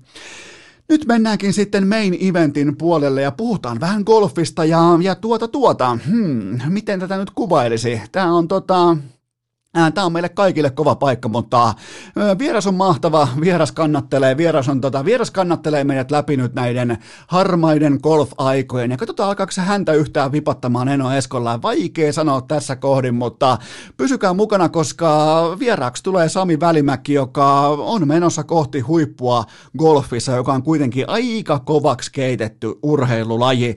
Joten puheenvuoro siirtyy tästä hetkestä eteenpäin. Mennään sinne avaustiille. Mennään sinne tota, äh, alkukättelyt ja ehkä jopa halailut ja vähän Wilsonia kuppiin, lyödään pallo liikkeelle ja puheenvuoro Sami Välimäelle. Vieras pelimatka, lämmin bussin penkki, eväs rasia, vilisevä maisema. Ja kuulokkeissa urheilukääst on aika toivottaa tervetulleeksi urheilukästin seuraava vieras. Ja nyt mennään lajikategoriaan, josta Eno Eskolla ei ole koiran perseen tuoksua, ei ole mitään hajua. Tarvittiin opettaja, tarvittiin professori paikalle. Nyt puhutaan golfista. Sami Välimäki, tervetuloa. Morjesta. No niin, siellä, siellä ollaan nyt sitten Nokialla ja puhelimeen vastattu ja golfhousut on jalassa. Ja tota, ensimmäinen kysymys on tietenkin, että onko sulla green cardia? Öö, no ei ole ihan varsinaista, ei ole green cardia, mutta on saanut luvan pelata. Okei, okay, ai sitä ei tarvitse enää pitää, kun on voittanut turnauksen? Ei tarvitse. Oh jaa, onko, onko se joku tollain? Ei varmaan kyllä Tiger Woodsillakaan ole. En usko. Täytyy ehkä soittaa. Niin sä varmaan, ja me kaikkihan voidaan koska tahansa soittaa Tigerille, mutta tota, onko se sitten silleen, että kun on ammattilainen, niin sit on vähän niin kuin oman kentän tällaisia niin kuin kasvattaja tai on niin kuin kenttäsopimus tai joku muu vastaava? Ei itse asiassa, ei ole. Silloin saat ihan itse valita, että mitä, mitä seuraa lähdet edustaa ja sillä mennään sitten, että missä haluat pelata tai juuri, että saat vähän valita niin kuin tai et saa valita omaa joukkuetta, mutta mutta kuitenkin golfissa sen saa päättää, että ketä haluaa edustaa. Ja sä edustat Nokia River Golfia, niin onko, perustuuko on niin kotipaikka rakkautta vai mikä on kyseessä? Kyllä, ja on aina, aina oltu Nokian jäsen ja sitä haluan myös edustaa. Okei, sä oot 21-vuotias ja sä oot toisin sanoen syntynyt 98 ja tota, ää, sä teit tuossa pienimuotoisen tällaisen kummikuuntelijan, sä oot urheilukästin kummikuuntelijan, sä teit tällaisen pienimuotoisen pyramidihuijaustyyppisen virheen ja menit suosittelemaan urheilukästiä Taylor Madein nettisivuilla kaikille lukijoille, niin, niin tota, tuliko kukaan sanomaan sulle inboxiin, että nyt taisi ehkä tulla pieni niin urheilukästin lakikirjan vastainen muuvi tehtyä? No ei, itse asiassa ei ole yhtään tullut, että mä vähän odotin, mutta se oli hienoa, että se huomasit sen ja pääsin listalle, niin ehkä mä sain sillä tämän kutsun se tie, itse asiassa se liikenne taitaa toimia niin päin, että ne vähän niin kuin vasikoi sut mulle, koska sieltä tuli kyllä viestejä, että hei me katsoo Välimäen haastattelua ja sitten mä menin niin kuin, mä otin välittömästi, että, niin kuin, että jumalauta, mitä se Juuso Välimäki on nyt tehnyt, että Flamesin jätkä ja saatana joku kalkarin ukko alkaa, mutta ei, se olikin golfari ja sen jälkeen sitten käytiin syttymään tähän, että hei pitäisiköhän ton tulla vieraaksi nyt sä oot siinä. Eikö, eikö niin kuin nopeasti mekki tässä hommassa asiat eteenpäin? Kyllä, se meni ihan, ihan loistavasti. Okei, sä voitit viime perjantaina Viaplay Challenge Cupin ja onneksi olkoon ensinnäkin siitä finaalissa kaatui Mikko Korhonen, joka muuten näytti ihan siltä, että se olisi tullut myymään moottoriveneitä ja sä näytit siltä, että sä olisit mennyt Vierumäen liikuntaohjauskurssin kolmannelle vuodelle sisään. Mä, mä, mä teen aina niin ulkonäkömuistiinpanoja tai vaatetusmuistiinpanoja, mutta kuinka korkealle tämä voitto meni sun voittokategoriassa? No se meni, sanotaan top 5 joukko. Et kyllä se oli, oli loistava voittaa Mikko. Mutta molemmat oltiin vähän talviterässä, että ei ehkä ollut ihan parasta peliä, mutta onneksi saatiin voittaa siitä Mikosta hoidettu. Mutta eikö golfi ole nimenomaan sellainen laji, että ei tarvi olla koko ajan maailman paras, kunhan on paras paikalle saapuneista? Se on just näin miten se, miten, se, tota, miten se kilpailu ratkesi? Mun täytyy myöntää, että mulla meni niin vatinurinkään. Puhutaan kohta vähän, teuvo, teuvo, puhutaan kohta vähän Teuvo Teräväisen fiaskosta, mutta tota, miten se kisa eteni ja minkä takia, tai missä vaiheessa sä onnistuit sitten lyömään Mikon laudalta? No tota, alku lähti mulla paremmin liikkeelle, sitten Mikko otti puolessa välissä, otti, otti johdon haltuunsa ja tota, sitten mulle, mulle riitti paarin tekeminen, eli sanotaan, niin kuin, että golfissa on ihanne tuloksen tekeminen. Ja tota, Mikolla tuli siinä pari, pari heikkoa väylää ja se riitti tällä kertaa voittaa. Paljon sulla on muuten tasotus, tuli vaan tuosta mieleen tuosta ihannetuloksesta, niin, niin paljon sulla on niin se, mikä merkitään sinne Country Clubin seinään? Plus 5,1. Niin, eli se on, niinku, eli, niin, se on niinku käänteinen, tar- joo. Niin eli, tar- niin, eli periaatteessa mä lähden viisi yli tuloksesta pelaa. Ja sitten mun täytyisi pelata viisi alle, että mä pääsin omaan tasotukseen. Jumalauta, on se ammattilainen. Mitäs, mitäs teräväisellä on? Silloin joku seitsemän. En ihan tarkkaan, en muista, mutta varmaan jossain viiden pinta. Eli se on sua keskimäärin joka radalla, siis suomeksi sanottuna kymmenen lyöntiä huonompi. Kymmenen, joo. Eli no, mä voin tosta jättää jo ekan protestin, vähintään 35 lyöntiä huonompi, jopa 50 nimittäin. Se on siis, mä en ole vieläkään päässyt. Käydään vielä lä- lä- läpi vähän sitä, että kävitsä katsomassa sitä teräväisiä laineen sutimista? No itse asiassa en käynyt katsoa mutta tota, katselin vähän lähetystä ja siinä oli vähän, avaus ei oikein toiminut teräväiselle, että se, se ei osunut ihan siihen kenttään. Oli, oliko siellä joku osa-alue, mikä toimi? No ei ilmeisesti, ei ainakaan. Niin paljon mä oon kuullut teräväisiä, että se on hyvä pelaaja. Sitten Pate, Pate pystyi naulaan, niin kai siinä joku on pikkusen mennyt pieni. Katoitko silloin siellä tota Nokia River Golfin parkkipaikalla, että kun Teräväinen laittoi mailansa ja backinsa myyntiin, niin kävikö joku ostaa ne pois sieltä? Ei tainnut ainakaan siihen mennessä vielä. Eiköhän ne mennyt. Oletko muuten nähnyt äh, Paten Lamborghinia? Kyllä on. Minkälaisen, niin kuin, jos olet automiehiä, niin minkälainen niin kuin tällainen ää, tota, ää, bensiiniheijari syntyy, kun näkee sen auton? Kyllä, sitä aika korkea. On, onko se, tota, on, on se hieno. Onko se, ei varmaan parkkeeraa mihinkään niin kuin sinne takapusikkoon, vaan voisin kuvitella, että aika niin kuin paalupaikalla. Kyllä. Eikö muuten... Mutta ko- sillä saa mennä? Sillä saa mennä, mutta eikö muuten golfkentillä ole siis ihan oikeasti niitä parkkiruutuja, missä lukee jotain niinku, ää, titteleitä liittyen sen kentän vaikka henkilökuntaa tai johonkin. Eikö joku, niinku, joku Golf Pro Masterilla oma paikka ja Caddy Masterilla vai mitä nämä nyt ikinä onkaan, niin pitääkö tämä yhtään paikkansa vai onko mä ollut humalassa golfkentällä joskus? Ei, kyllä sä oot, oot ihan oikeasti. Niitä on, niitä on osalla kentällä tota, jossain on jätetty juuri on kapteenin paikkaa ja PGA Pro ja näitä vastaavia, että oot ihan oikeassa. Jumalauta, sieltä ensimmäinen golfpiste Seppäselle, mutta mietipä kun siihen laittaisi, että tämä on Paten paikka, Pate voitti Teuvon golfissa ja sen jälkeen se voi hinata sen Lamborghininsa aina siihen niin kuin ykkösruutuun tästä eteenpäin. Menisikö tämä, menisikö tämä sulle pro-pelaajana läpi? Ei ehkä menisi kyllä tämä. Paljon se muuten, paljon se muuten hävisi sulle toi Patrick? Uh, ilmeisesti 16 lyönti niiden suurin piirtein laskujen mukaan. Siinähän vähän. Ei, kaikki väylät ei mennyt ihan loppuun asti. Niin, niin. Se, oli, se oli se, missä pelattiin, missä tuli kello ja tuli yö vastaan ja ukkonen Ei. ja lumisade. Se oli se, se, oli se mutta mä en voi tajuta, että miten se kasa sitten sä tuohon teräväismatsiin. Että kyllä mä niinku ymmärrän, että on kaksi paskaa vastakkain, mutta se kuitenkin, että Laine pystyy tulemaan sieltä ihan niinku umpinöyryytyksestä ja vielä ja voittaa mun teuvon. Niin tota, mutta ilmeisesti osoittaa, että Pate on siis ennenkin urallaan noussut toki vähän toisessa lajissa, mutta vaikka Kanadaa vastaan junnukisoissa ratkaisuhetkillä esiin ja aina on pystynyt kuitenkin nousemaan esiin, niin oliko tämä niinku yksi niistä? Tämä oli yksi niistä. Kova harjoittelu ja hyvä itseluottamus. Se, se oli vahva perjantai. Mä kävin vähän tutkimassa sun urheiluuraa, niin sä oot pelannut jääkiekkoa 15-vuotiaaksi saakka, niin kerros vähän, että missä ja kenen kanssa ja, ja tota, mikä aiheutti sitten tämän, että panostitkin golfiin? Joo, tota, Ilveksessä pääosin. Mä aloitin Ilveksen luistelukoulussa ja pelasin pari vuotta Nokian pyryssä. Ja siitä sitten lähdettiin, pienellä porukalla lähdettiin Nokia, Nokialta Ilvekseen ja siellä sitten tuli pelaantua 14-15-vuotiaaksi asti. Heitä, heitä vähän tota, noita, että onko jotain tuttuja nimiä sieltä nostettavina esiin no, siitä joukkueesta?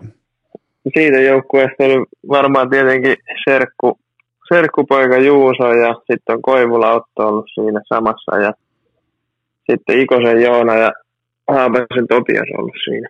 No niin, siellä on ollut niin. ihan, mihin, mihin se asetus, mä, mä haluan nyt susta jonkinnäköisen scouting-reportin. Itse asiassa mä menen katsomaan Elite-prospektia just nyt, mutta kerro minkälainen pelaaja sä olit tota, jääkiekossa. Sentteri, iso kokoinen, hyvä laukaus, mutta liikkeessä oli pieniä puutteita. Liikkeessä puutteita, ei uskoisi golfin pelaajalla. Ei, mutta näin siinä vähän oli, että sillä olisi pystynyt menestyä pidemmälle, jos sitä olisi laittanut kunnolla. Eli kuitenkin niin kuin aiheut oli myös jääkiekossa. Kyllä. No mikä tämä, tota, se on hyvin harvinaista Suomessa, että valitaan golf yli jääkiekon, niin mikä oli golfissa nimenomaan se koukku, mikä sut nappas mukaansa? No kai se olisi vähän, vähän se, että tota, mä pääsin sitten maajoukkueeseen siihen aikaan, pääsin golfista. Ja tota, sitten jääkiekossa putosin pois, että en, en päässyt sille tasolle. Ja ehkä siinä tuli sitten oma, oma päätös, että no ei mitään, lähdetään sitten golfin pariin. Sille tielle ollaan sitten päädytty. Sä lopetit jääkiekon juuri ennen Pohjola-leiriä, niin tota, toisin sanoen sä et ole koskaan vannonut leijona valaa. En ole. Niin tota, haluatko sä, että vannotaan se nyt, koska se on mulla ihan ulkomuistissa, se, se kestää viisi sekuntia, niin sä, et, kun sä et ole silloin 15-vuotiaan päässyt mukaan, niin tota, nyt kuitenkin Suomen edustajana maailmalla, niin haluatko sä erikseen vielä lukea tota Leijonavalan? No luet. Hyvä, se menee näin. Sun pitää toistaa mun sana, tai sanat. Se alkaa näin, että tota, ö, leijona rinnassa. Leijona rinnassa. Leijona sydämessä. Leijona sydämessä. Noin, nyt sä oot käynyt Pohjola-leirin. Eli saatiin, no niin. saatiin vielä se lätkäura tavallaan niin kuin siihen tietynlainen niin kuin, äh, kliimaksityyppinen hurmos loppu. Eli siis urheilukästin tehtävä on myös niin kuin, äh, takautuvasti auttaa ihmisten urheiluuraa, niin tämä oli yksi niistä hetkistä. No tämä on yksi niistä, se on aina vähän, jäänyt vähän kaivelemaan, että sinne Pohjola-leirille ei päästy, mutta onneksi pysyttiin tällä jälkikäteistä hoitaa. Voitko myöntää, että siinä kaiversua eniten se, että tota, sieltä sai hienon tällaisen pohjolaleirin kalliin takin? Ei. Ai se ei yhtään. No niin, no golfi, ei. golfissa niitä tulee joka suunnasta ja koko ajan, niin, niin tota, se, se ei siis ollut ongelma. Ei ollut. Joo, koska meillä se oli suurin motivaattori aikoinaan. 98. Itse asiassa silloin, kun sä synnyit, niin oltiin pohjolaleirillä, niin, niin tota, silloin, silloin se oli ehdottomasti sellainen keskeisin palkinto oli se takki. Mutta se ei ollut sulle mitään. Ei ollut tällä kertaa. Olisi vähän halunnut suorituspinssi. Suoritus- tai osallistumispinssi. mutta, mutta hei, tämä on mielenkiintoinen juttu. Sä lähdit kiertämään golf-Eurooppaa, golf-maailmaa sun mutsin kanssa, niin kerro vähän tästä järjestelystä, että sekin on siis sellainen, mikä on mulle ihan täyttä hebreä. Mä en ole kiertänyt mun äidin kanssa yhtään mitään, mitä tulee urheiluun, ja sä kuitenkin tähtäsit kohti huippua, niin kerro vähän tästä asettelusta, että nimenomaan mutsin kanssa ja ympäri sitten Eurooppaa ihan kunnon kisoja. No ei, siinä oli yksi pääsyy tietenkin, että alaikäinen ei pysty vuokraamaan autoa. Ja tota, kisat tai kentät niin ei ollut lähellä lentokenttiä, että siinä oli, oli pakko ajaa aina pari-kolme tuntia johonkin suuntaan ja tota, se oli ainoa vaihtoehto. Ja sitten tietenkin siinä oli hyvä, että oli toi ruokapuoli ja kaikki muut hoidettiin ihan samalla, että sai keskittyä sitten vaan siihen pelaamiseen. Niin, eli vähän niin kuin manageri, kuski, avustaja ja sitten ihan vaan mutsi. Niin kuin kokonais... Kyllä, niin, että se on, koko ja, paketti. ja varmaan niin kuin henkisesti muutenkin on mukavaa, että joku sellainen ihan aidosti tuttu ihminen, luotettava ihminen on maailmalla paikan päällä, kun lähdetään, varsinkin kun alkaa syntymään painetta sitten siellä kentällä, suorituspaineita tällaisia, niin on varmaan aika mukava tilanne, että on ihan oikeasti äiti mukana.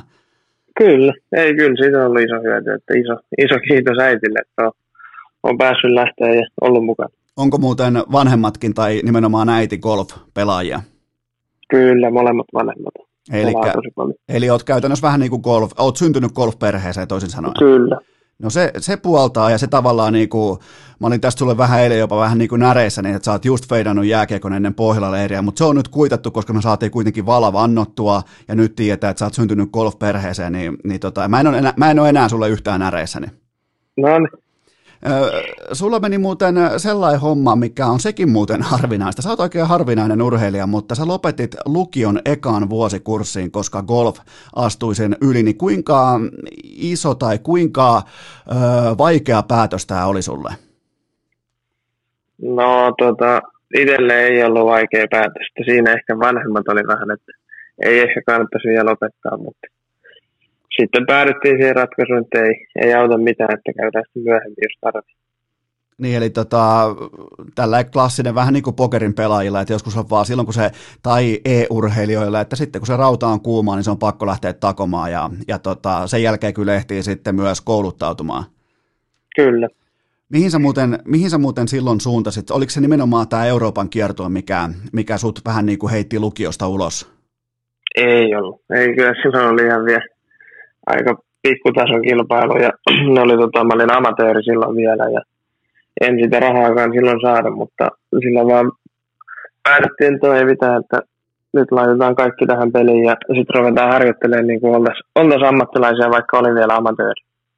Niin, että tässä on tehty siis ihan tietoinen tällainen Mike Tyson-tyyppinen tyyppinen ratkaisu, että jos ko- koulu häiritsee urheilua niin, ja on päätetty, että siihen urheiluuraan lyödään kaikki likoon, niin, niin s- sitten kun mennään yhden kortin varassa, niin se on vaan pakko niin kuin, ottaa se tilanne vastaan ja nimenomaan, että eihän se ole yleinen tapa toimia, mutta ilmeisesti sun tapauksessa ehdottomasti toimiva tapa. No ei, kyllä se on ollut just näin, että silloin on ollut se yksi päämäärä ja sitten siinä ei ollut muita häiriötekijöitä. Miltä Siihen on luotettu ja annettu mahdollisuudet siihen. Ja tot, kotona varmaan käytiin se keskustelu, että hei, onko tässä mitään järkeä ja, ja tota, kumpi vanhemmista oli enemmän golfin puolella? No kyllä siinä isä taisi olla vähän enemmän. Ja, mutta kyllä se yhteinen päätös siinä saatiin aika, aika nopeasti sitten. No, Sitten mut, vaan pitää tehdä töitä. On muuten jo toinen vai jopa kolmas kerta urheilukästin historiassa, kun vierailla on toi sama tilanne, ja nimenomaan Faija puoltaa sitä vaikka pokeriuraa tai Counter-Strike-uraa tai jotain tällaista, niin tota, se on näkö, näköjään se on aina Faija, joka vähän niin kuin on valmis katsomaan sen niin kuin huippuurheilukortin yli koulutuksen. Niin, kai se taitaa vähän sillä mennä, että urheilu vie mennessä. Kerropas mulle nyt vähän, kun mä en ole ikinä golfia pelannut, ja tota, minigolfissa mä oon vähintään niin kuin oman kaveriporukan sellainen ranking, ehkä kolmonen, nelonen tällä hetkellä, mutta mikä on sun vahvuus golfin pelaajana? Jos pitää sanoa, niin kuin, nyt vaikka agentti tulee kysymään sulle, että tuutko mun talliin, niin mikä on sellainen myyntipuhe, millä sä myyt itses mulle golfarina? Pallon lyöminen, mä en ikinä lyö palloa ulos kentän. Mä lyön suoraan ja paljon väyliä, paljon kriinejä. Eli, Näitä virheitä siinä. Siinä mielessä. Sitten kun se putteri on kuuma, niin silloin mä voin. eli sä oot vähän niin kuin käänteinen teräväinen. Kyllä. se, se, se toimii päinvastoin ja, ja tota, siitä ei tule yhtään. Mutta onko se sitten yks, noin yksinkertaista, että sä otat vaikka mitasta pois vähän, mutta pidät varmasti pallon pelissä tai niin kuin optimaalisissa kulmissa tai näin poispäin? Kyllä. Se on itse asiassa yllättävän tärkeä. Toi oli hieno sanavarasto, oli toi optimaalinen kulma, että osaa juuri lyödä sinne, että mistä, mistä se kakkoslyönti on helpoin lyödä kriinille, että pääst mahdollisimman lähelle. Joo, meillä tota, golfpiireissä nimenomaan näitä kulmia, se on meillä ihan päivittäin debatoinnin aiheena. niin, tota, nämä tulee siis ihan lennosta, ihan muista lajeista, mutta mä oon, vähän, mä oon vähän sitä mieltä, että kaikki lajit kuitenkin jossain määrin tottelee samaa sellaista niin kuin peruskaavaa. Onko mä tässä yhtään oikeassa? Golfissa on varmasti paljon samoja asioita kuin muissakin peleissä, missä on joku peliväline, lyömäväline ja sitten pitää tehdä asioita. Kyllä varmasti on.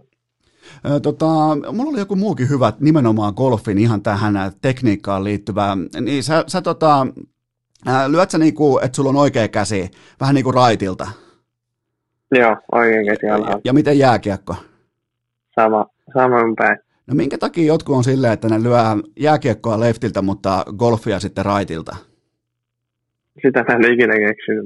Mä ajattelin aina, että varmasti olisi helpompi lyödä molempia samalta puolelta. Jotkut tykkää vaihtaa sillä Onko se, perustuuko siihen, että golfissa se Joskus vaan muistan, että meillä tota, Lahessa urheilulukiossa oli joku golf-juttu tai joku tällainen meneillään tai joku teoriatuntit, mitkä oli pakollisia meille, niin tota, ihan kuin sanottu, että paremman käden pitää ohjata golfissa alempana sitä suoritusta, jotenkin näin. No voi hyvin olla mahdollista, mutta että miten on sanottu, mutta kyllä se just on niin, että mieluummin se oikea käsi, jos se on, jos se on se vahvempi, niin tai millä teet enemmän, niin kyllä se on helpompi siellä alempana pitää ja sillä sitä ohjata. Pidätkö golfia taktisena pelinä? Mulla on siis tällainen teoria, jonka mä keksin suurin piirtein tuossa päivälenkillä, mutta tota, kun sä sanoit, että sä pystyt niinku fokusoitumaan siihen tai pystyt hakemaan optimaalisia kulmia itsellesi ja pystyt pitämään sen pallon nimenomaan sillä väylällä, radalla, pystyt pitämään, niin tuokse pystyykö tällä kasauttamaan vastustajille painetta, että hei, toi on se jätkä, joka ei ikinä lyö sitä palloa tuonne pöpelikköön tai tuonne teräväisen lammikkoon tai mihinkään, vaan että pystyykö siinä niin jotenkin pelaamaan jotain niin kuin mentaalitason pelejä? No kyllä, varmasti sitten kun ollaan ratkaisuhetkillä, että esimerkiksi ollaan samassa ryhmässä ja pelataan sitä voitosta, niin silloin juuri, että kaikki tietää, mitä väyliä se on viimeistä kolme jäljellä, että onko siellä kapeita reikiä vai että pitääkö lyödä pitkälle, niin varmasti siinä on, että, että miten, miten se kaveri on etukäteen pelannut ja, ja tota, niin siinä pystyy niitä taktiikoita sitten hyödyntämään. Miten, onko siellä koskaan mitään trash talkia? Sanoitte, totta kai se on yksi ehkä keskeisimmistä herrasmiespeleistä, mutta onko siellä mitään niinku vilkasuja tai mulkasuja tai kuittauksia tai mitään, vai onko se niinku ihan oikeasti koko ajan vain ja ainoastaan herrasmiestoimintaa? Ei, kyllä se on, se on kyllä herrasmiestoimintaa, että siitä saa kyllä huono maineen, jos siihen, siihen lähtee. Rupeaa vähän yskäseen, kun kaveri on lyömässä. näit, sä, näit sä muuten tuossa suurin piirtein ehkä puolisen vuotta sitten, ehkä yhdeksän kuukautta sitten, kun Tiger Woods puttasi jonkun pallon ja joku oli tehnyt siihen äh, videokäsittelyn, että se puttaa nyt ja se lähtee kävelemään välittömästi, ottaa hatun pois kourasta, pallo on vielä liikkeellä, se kättelee sen hävinneen vastustaja ja lähtee pois. Siinä oli tehty se, että se pallo on edelleen no. siellä taustalla. Helvetin hieno golf edit mun mielestä, mutta se ei ilmeisesti, jos sen tekisi oikeasti, niin sitä ei vissiin katsottaisi sitten hyvällä tuossa lajissa. No ehkä jos tollain pystyy tekemään, niin se on jo, se on jo kovan suoritus kyllä siinä sitten joutuu antaa vähän respektiä. Niin, on niin itse vara. Niin, jos tolleen tekee, niin on kyllä pakko myös pussittaa. Niin, kyllä. Mieti, jos se ei ohi. se... Sillähän naurattaisiin koko ajan, ja koko kerta. Taasko käy näin? Mutta toisaalta, jos se on Tiger Woods, niin sille on naurettu kertaalleen elämässään ainakin niin isosti, että enää ei varmaan kyllä yksittäin putti tuntuisi missään. Ei ehkä. No. Monta mailaa on muuten? Vä- tiukka välikysymys. Mm, tällä hetkellä on täällä 16. Okei, mikä on sun suosikkimaila tai milloin on sellainen viiva, kun saatat sen käteen, että tämä on mun maila? Putteri. Ai sä oot kova puttausmies. Joo, se on muuttunut tässä nyt viimeisen vuoden aikana. No mikä se oli se sitä? yksi vihatun driver ennen sitä. Oho, niin että joko mennään maksimeilla tai sitten minimeillä. Kyllä. Joo, tollain kylmä kuuma, klassinen, höyrypäinen, nokialainen nykyinen pirkkalalainen. Se oli paha äsken, kun tuossa alussa mainitsin, että Nokialla ollaan. Pirkkalassa Pirkkalassa ollaan, mutta silloin sä et kehannut vielä korjata, kun sä olit niin jännityksissä, kun olet. Niin... No niin, vähän jäässä, mutta Okei, sä, tästä rupeaa löytyä. Sä oot, siis, sä oot siis syntynyt Nokialla, mutta sä oot Pirkkalassa ja sä edustat Nokia River Golfia. Kyllä. No niin, kaikki oikein. Öö, tota, eli sun ennen oli suosikkimailla oli driveri ja nyt se on putteri, mutta miten nämä, millä nostellaan chippejä ja muita, niin, niin on, onko ne jotenkin ni, niin kuin vihalistalla sitten? Ne on ok listalla, ne on välillä hyviä, mutta on, on tosi huonoja päiviä, että ne ei, ne ei oikein sopeudu siihen. Mi, mikä, mikä niissä sitten on? No ei, ne ei vaan jostain syystä ne ne ei toimi. Ole vielä löytänyt sitä, mutta sitten kun se löytyy, niin sitten ollaan lähellä kärkeä. Mutta toisaalta sä just sanoit, että sä et ikinä lyö palloa niihin hiekkaesteisiin tai sitten sinne korkeaseen nurmikkoon, niin ethän se tarvi niitä. Niin, kyllä, se on just näin. Eli sä otat ensimmäisen lyönnin driverilla, sen jälkeen sä lyöt pelkästään putterilla. Melkein. Jumala. Jätkähän on niinku, sä oot niinku outsmartannut koko lajin. Melkein myös No, miten? Nyt kun saadaan vielä isoille kentillä onnistua, sitten ollaan vahvoa. Kyllä ne katsoo siellä Mastersissa, kun sä aina toisella lyönnillä putterin esiin. Niin kyllä siellä, mä voin, mä voin luvata sulle TV-aikaa siinä kohtaa. No niin, kuulostaa hyvältä. Tigerin kanssa takaysille ja pelkkää putteria. Se on yksi unelma. Miten, tota, mikä on vaikein mailla lyö? Mm, mä sanon vetsi, 5 Se on sillä, millä lyödään mitä tarkkuuslyönti. Vaikka sieltä hiekkaesteestä ja pitkästä nurmikosta.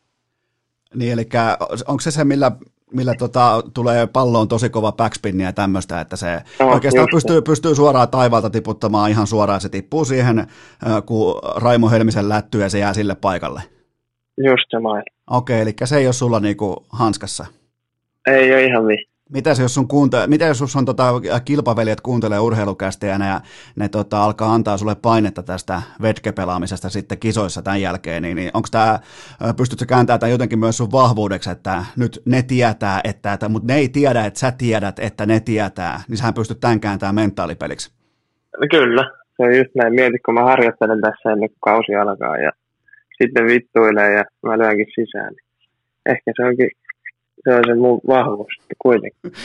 Tämä on, nyt ollaan kyllä hurilla leveleillä, koska jos aletaan käyttää tällaisia lauseita, missä joku tietää, että sä et tiedä, että ne ei tiedä, niin silloin ollaan pitkällä ja pohdinnassa. Tämä on muuten nyt ihan uskottava. Me ollaan niin tosi hyvässä uh, urheilukästin ensimmäisessä ikinä golf-vieraan äärellä, mutta tota, puhutaan vähän tuosta sä nousit tavallaan mun medialuuppiin tuossa ensimmäinen maaliskuuta. Tällaiselle niin, kuin niin sanotulle, mä tykkään käyttää sanaa kotisohvakartalle.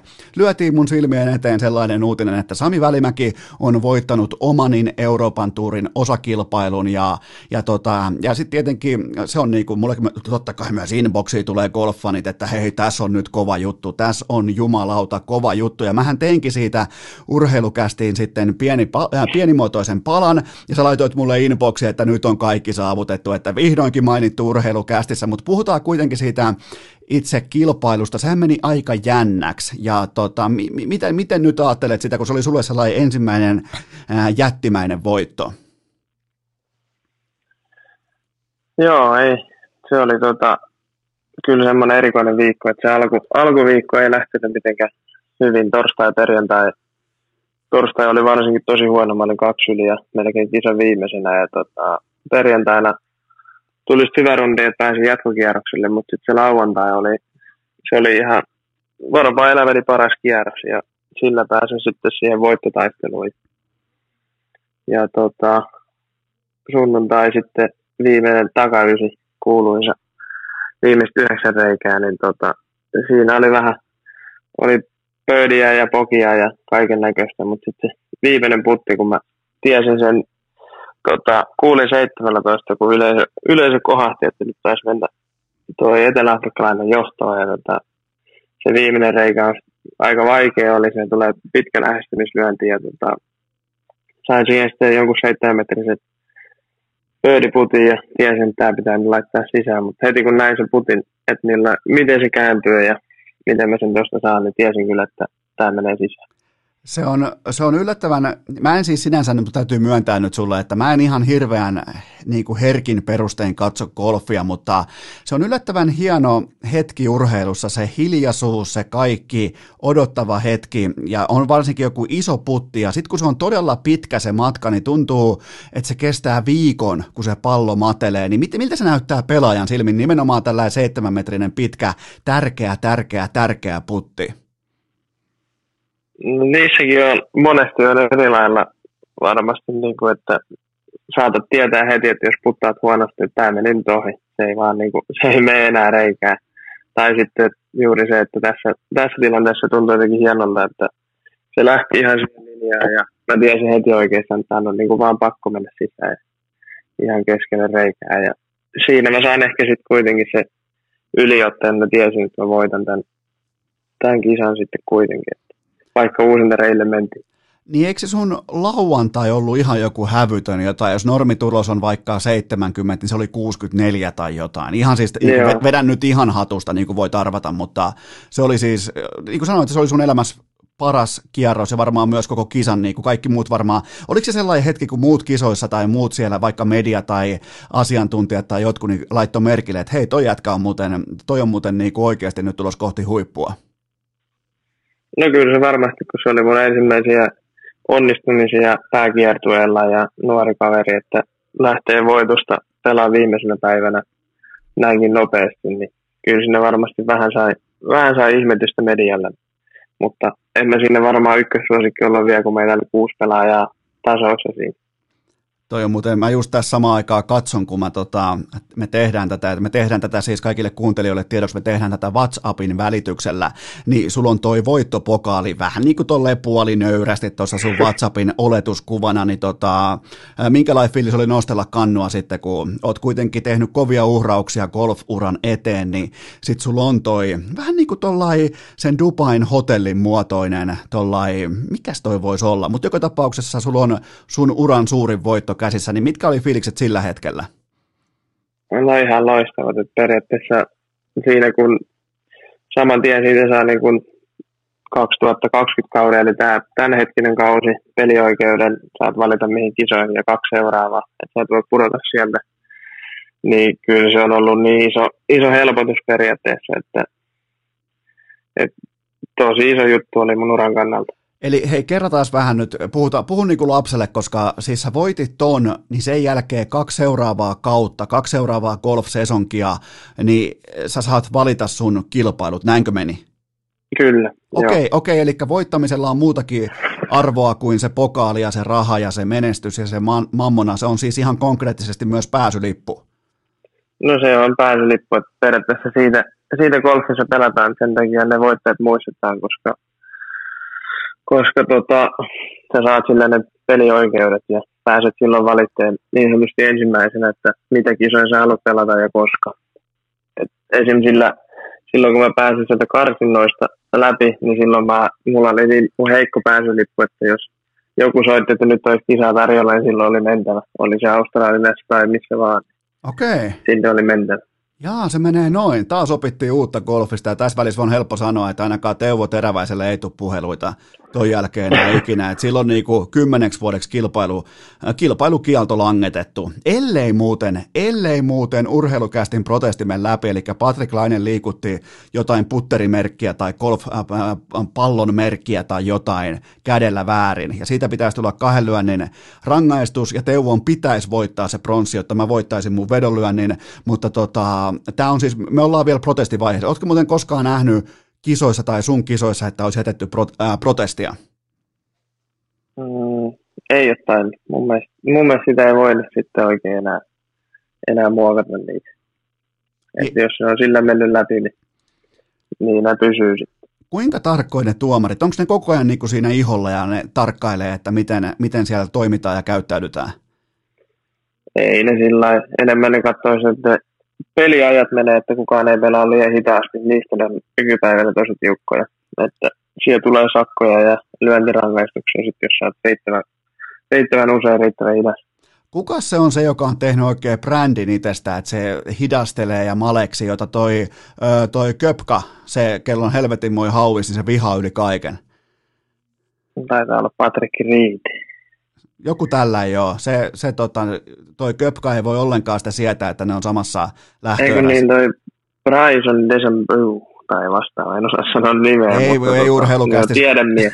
urheilukästi se ei tarvitse osata sanoa nimiä, kunhan vaan, kunhan vaan arvaa, miten se sanotaan, mutta sitähän, siis käyttääkö jotkut sitä aseena, jos tietää, että aikoinaan esimerkiksi, mä annan sulle vaikka esimerkin, mä kopioin nyt suoraan Andre Agassin kirjasta tai jostain muusta vastaavasta opuksesta, mutta häntähän yritettiin ärsyttää sillä, että pidettiin, pomputeltiin tennispalloa monta kertaa ennen syöttöä, maleksittiin syötölle ja juotiin hitaasti pullossa, kun Agassi oli taas sellainen, että se halusi koko ajan tietyn rytmin, tietyn tempon, mennään tiukasti eteenpäin, niin et, käyttääkö pelaajat tätä golfissa asena, että ne maleksi ja ärsyttää vastustajaa? Niin saattaa olla. En, en ole itse käyttänyt, että en tiedä silleen, mutta kyllä se moni, monia rupeaa ärsyttää se hidas pelaaminen. Ja varsinkin juuri, että jos ne tuomarit tulee siihen koko ajan katsoa ja mittaa niitä sekunteja, että oliko se yli 40 sekuntia vai ei. Ja, ja tota, sä jäät siitä edellisestä ryhmästä, niin varmasti rupeaa ärsyttää. Ja itsekin rupeaa, jos ollaan perässä. Mihin muuten, mikä tuo 40 sekuntia on? Mi- mistä se alkaa ja mihin se loppuu? Se alkaa ensimmäisellä pelaajalla, sanotaan, että lähdetään ykkös- tai kakkosväylällä, kaikki tulee t niin tota, ensimmäinen lyöjä, kun ne on siinä valmiina, tiedetään, että, että se on tota, siihen tullut ja periaatteessa se aika alkaa siitä. Sitten saat vähän lukea sitä, että no mikä maila, mikä maila suurin piirtein ja otat mailan väkistä ja rupeat valmistautumaan, niin sulla on siihen 50 sekuntia aikaa lyödä se ensimmäinen lyönti. Sitten kun se seuraava on, tai se ensimmäinen pelaaja on lyönyt sen, niin siitä alkaa se melkein saman tien alkaa se kakkoslyöjä 40 sekuntia. Oho, jumalauta. Mä aloin just tykkää golfista vähän ripauksen enemmän. Mä en edes tiennyt, että siellä ollaan kellolla. Kyllä, ja sitten jos sä jäät siitä edellistä ryhmästä, niin sen jälkeen tullaan katsoa monitoreissa, että minkä takia olette myöhässä, ja sitten ruvetaan ottaa aikaa. Ja jos sä oot periaatteessa sen yli 40 sekuntia, jos sä oot se kakkoslyöjä, niin tuomari voi antaa sulle siitä varoituksen ja toiset tulee sitten sakko. Oho, no niin, jumalauta, kyllä on kurja järjestys kohdillaan, mutta o, o, sulla on kans tota, tietenkin sulla on tota toi, toi kädi, mailapoika, ekokki. Kyllä. Se on, se on, ja se kuuluu, onko se sitten, kun se on ammattilainen, niin se on sellainen, mikä niinku on, tämä on nyt niinku tosi paisti kysymys, mutta se on niinku sellainen, mikä on niinku pakko olla. No, se on pakko olla, missään muualla ei. Okei, ja tota, onko se, onko se niin, että se, se mailapojalla pitää olla niin hyvin läksyt tehtynä siitä tota, kentästä, kartasta, radasta, että se pystyy niinku siinä lyhyessä aikaikkunassa avustamaan sua sitten mailavalinnassa maksimaalisesti? Kyllä, se on juuri näin. Et siinä on loppujen lopuksi sillä iso merkitys, että ehkä sitten juuri noissa ratkaisutilanteissa se osaa rauhoittaa sen tilanteen siinä ja nähdä sen sitten, että jos on esim. mullakin vähän adrenaliinia virta siinä, niin osa sanoa sitten, että ei mitään, otetaan yksi pienempi ja vedetään sillä, että ettei tule semmoisia tyhmiä ratkaisuja. Että ei siihen varmasti alkukisasta ei semmoisia tule, mutta sitten kun ne paikat tiukentuu, niin sitten sillä kädillä on taas isompi merkitys. Ja mä teen tässä samalla mun muistiinpanoja, tota, niin, niin mä antaisin sulle pelkkää driveria tai putteria. Se olisi niin kuin nyt mun, mitä mä oon oppinut susta. se toimii aika pitkä. ja, ja paljon se on muuten mailapojan siivu siitä, kun jotain voittaa. Mä joskus luin jonkun, oli joku skandaali, että joku ei maksanut jollekin mailapojalle sitä ää, sovittua summaa tai jotakin prosentuaalista summaa, niin mikä on sellainen alan tapa, että miten se menee, jos voittaa jotain tai osallistuu johonkin, niin onko se joku selkeä kaava, että minkä mukaan sitten maksetaan kädille? No voitosta on 10, 10 prosenttia. Okei, okay, eli no niin, no sehän on kyllä aika, aika kova, summa siis niille, ketkä on tuolla tota, ihan, kelle on arkea olla tuolla niin kuin koko ajan top 10 ja noin poispäin. Niin, niin. Kyllä. Ja sinne on kyllä varmaan aika kova kilpailu, aika kova vääntö, että ketkä pääsee niihin pesteihin. On niistä. Kyllä ne, ne on haluttuja paikkoja. Jos tota, pääset Mastersiin joskus, niin pääseekö mä sun kädiksi? Saattaa olla, että ei vielä tällä ei pääse. Ehkä ehkä vuosien saada. Mä voisin hoitaa samalla ne mailat, sun median, me voitaisiin vuokrata vaikka Lamborghini Urus, mennään sillä ykkösparkkipaikkaa, saadaan vastustajilta paskat housuun, tällaisia pieni juttuja. No kova tarjous on, pistetään harkintaan ensimmäinen kutsu tulee. Okei, okay, hei, mä tota, pyysin sulta vähän kotiläksyjä. Oletko muuten tehnyt kotiläksyt? Oon tehnyt. Hyvä, hienoa, koska tota, tehdään sellainen pienimuotoinen top 5 listaus, siellä pitkä aikaa urheilukästi oikein saa vieraan kanssa tehty mitään listauksia, niin äh, ihan vapaassa muodossa, niin kerro mulle, tämä on ollut, ollut sun kotiläksy ja keskustellaan näistä aina yksi merkintä kerrallaan, niin äh, otsikkona on siis parhaat tai hauskimmat tai huvittavimmat tai osuvimmat golfaajien selitykset silloin, kun peli ei kulje. Eli tämä oli nyt Sami Välimäen kotitehtävä, niin äh, kerro vähän, että mitä sulla on siellä merkitty sun liuskalle, että, että mitä on sellaisia hyviä selityksiä teidän, teidän ammatista ja teidän urheilulajista? No ensimmäisenä mulla on tässä, että keli siitä jaksetaan aina valittaa. On joko liian kylmä, kuuma, tuulesta tai sataa. Että kyllä siihen jonkun verran voisi valmistautua, kun tietää kuitenkin jo etukäteen, että sinne kentälle on menossa. Että et osaa siihen vaan asennoitua, mutta niin, ne on sit, aina ne ensimmäiset. Ja sitten se vielä, että ne on ihan itse jumalauta päättänyt, että ne alkaa Suomessa pelaamaan ulkourheilua. Niin sen pitäisi olla niin. ensimmäinen viesti jo siitä, että se todennäköisesti menee päin persettä, kun juhannuksen tulee 15 senttiä lunta. Niin, niin silloin ei kannata lähteä golfkentälle. Jos siinä on, niin sitten kannattaa nauttia. Eli kelistä itketään, mutta se varmaan johtuu siitä, että ne ei pääse ottaa niiden yhdeksättä sadatta kuvaa Instagramiin liittyen per kierros. Se on muuten vittu lyijyä, kun nämä kaiken maailman puuha, puuhastelivat. Mennään, mennään sen kautta nyt tähän, nyt ei mennä posin kautta. Nämä saatanan puuhastelija golfarit, ketkä on elämänsä ehkä neljättä kertaa jollakin vitun golfkentällä, niin siitä on sellainen 19 kuvan story Instagramissa, että kuinka on auringon nousua ja laskua ja kuinka on putteri kädessä ja kopauttaa kenkää jollain driverilla ennen lyöntiä, että huu, tässä ollaan vittu kuin Tiger takaisilla augustassa, niin mulla mul menee välittömästi huurun puolelle ja blokkivihkoon. No ei se on välillä, välillä niitäkin näkee, että, että on Instagram mennään edellä, mutta ei voi aina mitään. Mutta mut, mitäs, mitäs muuta sulla on siellä listalla liittyen tähän käsillä olevaan aiheeseen? No sitten neljäntenä on uudet välineet. Ai että, ja, hyvä, joo. Ja tota, niistä monesti on, että no minkä takia sitten on ostanut uudet välineet. Kannattaa kokeilla niitä vähän ja antaa niille ehkä sitä aikaa. Että, että tota, ei välttämättä, jos, jos siltä tuntuu, että ne uudet välineet ei ole hyvät, niin menkö vanhoille nämä Suomen parhaat pokerin pelaajat, ne on nyt syttynyt pelaamaan golfia. Ne pelaa aina silleen, että jokaisesta reijästä on suurin piirtein tonnin tai viiden huntin panos. Ja, ja tota, niitä drivereita, ne on siis, ne on niiden mielestä maailman huonompia mailoja, varsinkin nämä uudet, niin, niin melkein kannattaisi jonkun golfibrändin, vaikka sun Taylor Madein perustaa näille pokerin pelaajille oma sellainen Volt-tyyppinen palvelu, että aina kun menee mailoja poikki tai niitä lyödään poikki, niin sieltä tuodaan uutta tilalle, koska ni, siinä olisi tällä hetkellä bisnesikkuna auki, koska niiden uudet hienot välineet, niin ne on aina syyllisiä siihen, ettei kulje. Joo, kyllä niitä, niitä on hyvä syyttää. Se on hyvä, että Suomessakin niitä uusia välineitä löytyy. Jos sattuu menee poikki, niin saa aina uudestaan heti kaupasta. Milloin olet muuten, milloin olet muuten itse rikkonut viimeksi mailan kiukuspäissäsi? Taitaa olla pari vuotta aikaa. Oho, ei, ei, nyt, nyt ei ole mennyt poikki. Mä, siihen mä oon koittanut panastaa.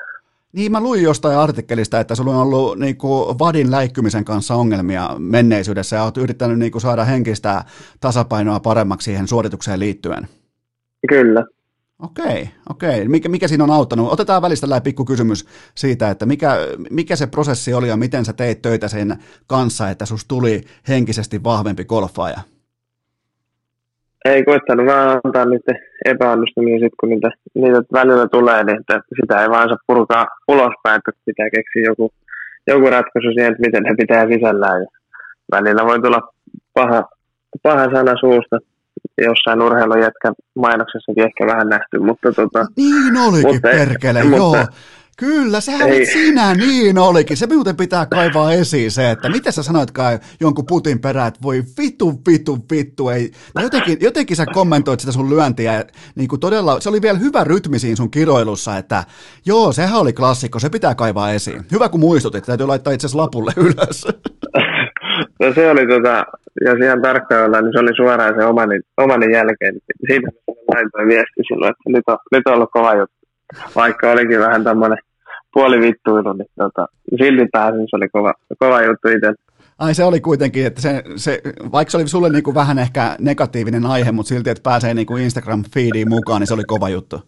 Kyllä. Se on hyvä, mutta sä oot kuitenkin tehnyt sen asian kanssa töitä ja niin kuin, sitähän kutsutaan niin kuin, niin kuin ammattiurheilijan kasvuprosessiksi. Kaikilla on ollut se. Kaikki on heitellyt mailoja joskus. Kukaan ei voi kuvitellakaan vaikka, että ää, aikoinaan Roger Federer joutui melkein lopettamaan tenniksen sen takia, että se rikko mailoja, se hajotti niitä, se kiukutteli, se, se riahu siellä tenniskeskuksella. Ja nykyään on niinku ihan sen mestari. Eli se on varmaan kaikilla sellainen prosessi. Kyllä mä uskon just tuohon, että se tulee sieltä aikanaan, kun se vaan jotenkin, jotenkin keksii se oikea ratkaisu. Jatketaan tähän, nyt on kaksi kohtaa käyty listasta, niin jatketaan kohtaan kolme liittyen golfareiden parhaat selitykset, kun peli ei kulje. Kierros kestää liian kauan. Se on tuossa kolmantena. Et silloin, silloin ruvetaan hakemaan siitä, että, että pitäisi päästä pois ja olisi se oma, oma pelirytmi, että tota, se ei oikein tähän hitaaseen vauhtiin sovi, että ollaan niin nopeita pelaajia. Ja, ja tota, sen takia ei suju sitten, kun joutuu vähän odottelemaan ja miettiä, että miten seuraava avaus tulee lähteä. Niin, eli kello on vihollinen siinä vaiheessa. Kyllä, joo. Ja ne muut, muut kanssa pelaajat, se, jotka ei osaa sitten edetä riittävän nopeasti siihen omaan ne on se, ne on se, se iso selitys, että miksei itsellä ei sui. Okei, okei. No mitäs muita selityksiä? Vielä on kaksi jäljellä, niin mitä sieltä vielä löytyy? No, sitten kakkonen on tota, että muutaman pokin jälkeen rupeaa selkä tai olkapää rupeaa kipeytymään, että todennäköisesti joutuu, joutuu ehkä keskeyttämään tai että se on toi vanha, vanha alaselkä, mikä tuonne vähän rupeaa vaivaa. että nyt se näyttää taas iskevän muutaman huonon lyönnin jälkeen. Ja tuohon varmaan kuuluu sellainen pari sellaista tosi kankeita venytystä alle, silleen, että mailan ottaa kahteen käteen ja yrittää pyöräyttää tästä niin kuin, ää, oman pään yli. Ja sellainen, että ai ai, ei tänään, että ei pysty tänään, että kyllä nyt on, nyt on olkapää kipeänä. Niin, just näin, että ei, ei kroppa oikein toimi. Että tässä se näkee sitten, että kun ollaan niin paljon tehty, tehty muita hommia, kaikki paikat kipeät. No mitä sitten löytyy sieltä yksi? No sitten sieltä yksi on tietenkin huono peliseura. Ai ai ai ai, toi on paha. Okei, miten, miten se ilmenee? No se ilmenee tietenkin, että kun tulee riittävän kovaa kuittia kavereilta tai vastaavaa, että tietenkin jossain jossain kisoissa saattaa olla, että ei ole aina se mieluisin pelikaveri, jos sieltä lähtölistasta tullut mukaan. Sitten ruvetaan sitä syyttää, että peliryhmä on huono. Eli mä, mä, olin ihan varma, että mä en joudu pettymään, kun mä kysyn sulta, että mitkä on parhaita, koska mä en tiedä, miten golfarit selittää omaa epäonnistumistaan, mutta mä jotenkin mä sytyn näihin. Näihin on helppo samaistua, vaikka ei ole koskaan pelannut kierrostakaan golfia, joten tota, kiitos tästä, toit, niinku, toit sitä konkretiaa. Useimmiten puhutaan palkintosummista tai jostain pokaalista tai jostain kiertueen tiketistä seuraavalle tasolle tai muuta. Tämä on niinku sitä Tämä on sitä, mitä urheilukästin kuuntelijat haluaa kuulla. Nimenomaan sitä puolta, millä pääsee selittämään itsensä ulos epäonnistumisesta. Kyllä. Ja sitten tällä, mulla oli vielä tässä tämmöinen lisä, lisäjuttu oli vielä, että tietenkin sitten kun ollaan ammattilaiskentillä, niin kädihän on tietenkin aina huono. Että se on sen syy, jos ammattikanuudella ei, ei peli toimi, niin kädi on ylivoimaisesti se syy, että miksi se ei suju. Itse asiassa mä jatkan mun myyntipuheeseen vielä sen, että mä voin olla myös sun niin sanottu fall guy. Mä voin ottaa kaikki syyt niskoille, jos ei sulla kulje siellä Augustassa. No niin, se on kova. Eli... Kyllä siinä ne kärit on aika kovia jätkiä, että kyllä aika paljon rapaa saa niskaan, kun se pelaaja ei onnistu. Sitä on tässä, vaikka monta kisaa ole takana, niin sitä on kyllä nähnyt siitä vierestä. Että kyllä sitä itsekin vähän välillä antanut. Se on kyllä, että se... nyt ei ole kädi ollut hyvä. Se on kyllä jännä. Se on siis, no mä en, kun mä en, tosta, niin kuin mä en ymmärrä tuon lajin kulttuuria enkä niin sitä äh, lihaa ja verta, mitä se laji on, niin mun on jotenkin todella kaukaista pystyä kuvittelemaan, että kädi olisi edes niin kuin pintapuolisesti mitenkään syyllisenä sen ainoan urheilijan epäonnistumiseen, mutta sillä hetkellä, tiedätkö, silloin kun yksilölaji tai yksilöurheilija, aina kun se epäonnistuu, se on yhtäkkiä joukkuelaji, mutta sitten kun voitetaan, mm. niin se on mm. yksilölaji. Ja näinhän se, näinhän se menee. Niin, tota, mutta ei tuossa varmaan niin kuin sinänsä ole mitään harvinaista, mutta toi oli kyllä kova listaus. Nyt me ollaan paljon paremmin kartalla golfissa, mutta sulla oli myös toinen kotiläksy. Mä kysyn sulta, että mikä olisi sun sellainen unelmien starttinelikko, eli sinä ja kolme muuta golfaria lähette, tota, lähette tota pelaamaan täyttä 18 reikää, niin ketä siinä on ja mistä syystä? No ensimmäisenä mun on pakko sanoa toi Tiger Woods, että se, se olisi niinku, se on ollut niin iso legenda golfissa ja muutenkin itse katsonut paljon ylöspäin, että Tigerin kanssa olisi mahtava, mahtava päästä pelaamaan. Okei, eli no toi on varmaan aika monilla sellainen... Niin kuin, se on varmaan, ja joo. Mä, jos, mä, jos mä saisin vielä tuohon lisätä tuohon Tiger Woodsiin, ja tämä on niin kuin nyt puhtaasti ihan mun näkemys, mutta mä ottaisin nimenomaan sen ää, 2007-2008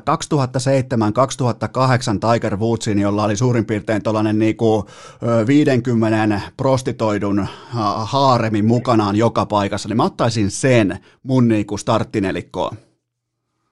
No niin, se on, se on kova. Mites, Sitten, tota, tota, mitäs muita? Seuraavana, seuraavana on Michael Jordan. Katohan. Se on, tota, se on, mä oon tässä nyt kovasti katsonut tota, The Last Dancea ja, ja tota, mä en oikein, en ole seurannut koripalloa niin kuin mitenkään ja silleen, ja on tietenkin tiennyt, kuka on Michael Jordan, mutta tässä se on niin kuin selvinnyt, että kuinka kova, kuinka kova urheilija on ollut ja sitten tietenkin intohimoinen golfari, niin ehdottomasti hänet. Kai sä tiedät, että jos hän tulee mukaan, niin siellä myös lyödään sitten vetoa. Siellä lyödään vetoa kaikesta, mitä sulla on mukana pankissa, mutsilla, missä tahansa. No kyllä, sekin on yksi hyvä, että mulla olisi pieni, pieni etu siinä ainakin toivon mukaan olisi pelin suhteen. Että voisi sillä lähteä sitten petsään vähän isompi. Niin, ja sä voisit lähteäkin sellaisella vähän niin kuin golf-hustlarina. Se on myös yksi mun unelma-ammateista, että oot vähän niin kuin salaa-ammattilainen ja meet pelaamaan näitä miljardöörejä ja miljonäärejä vastaan hirveistä panoksista ja ne ei tiedä ollenkaan, että sä saat, niin kuin, sä oot tollai... Sä Niin, että sä oot niin kuin ihan huippuluokan pelaaja. Mutta se, mm, se, mm. se ei kyllä oikein some-aikata, niinku, aikakaudella ja tällaisella niinku, taustatyön aikakaudella, se ei varmaan toimisi, mutta sut heitettynä johonkin niinku, NBA-piireihin 20 vuotta sitten, niin, niin ihan siis täysputsaus, ihan, ihan kevyesti. Se olisi kyllä kova.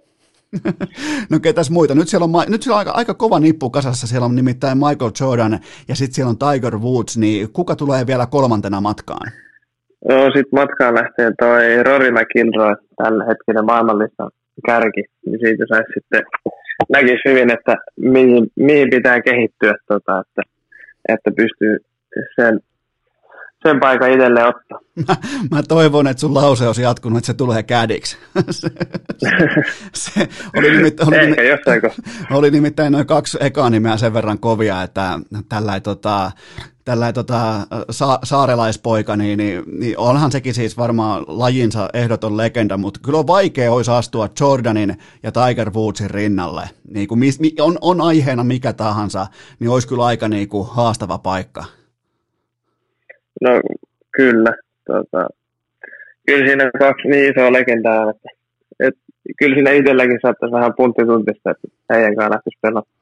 Eli kertoimet menis niin, että varmaan Rori olisi ehkä ykköshevonen, sit olisit sä sen jälkeen, ei kun onhan siellä se Vuutsikin perkele.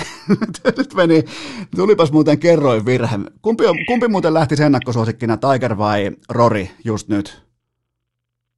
Kyllä mä laittaisin Rori mutta kai sä ymmärrät sen, että vedonlyöntimarkkina lyö sokkona, ihan pää hiestä märkänä lyö Tigeria edelleen, riippumatta miten kulkee, miten menestyy, niin sitä, se on edelleen yksi niin kuin lyödyimmistä kohteista niin kuin maailman urheiluvedonlyönnissä. Siis jos lasketaan niin kuin prosentuaalista kasautumista yhteen hevoseen, niin se on edelleen Tiger Woods.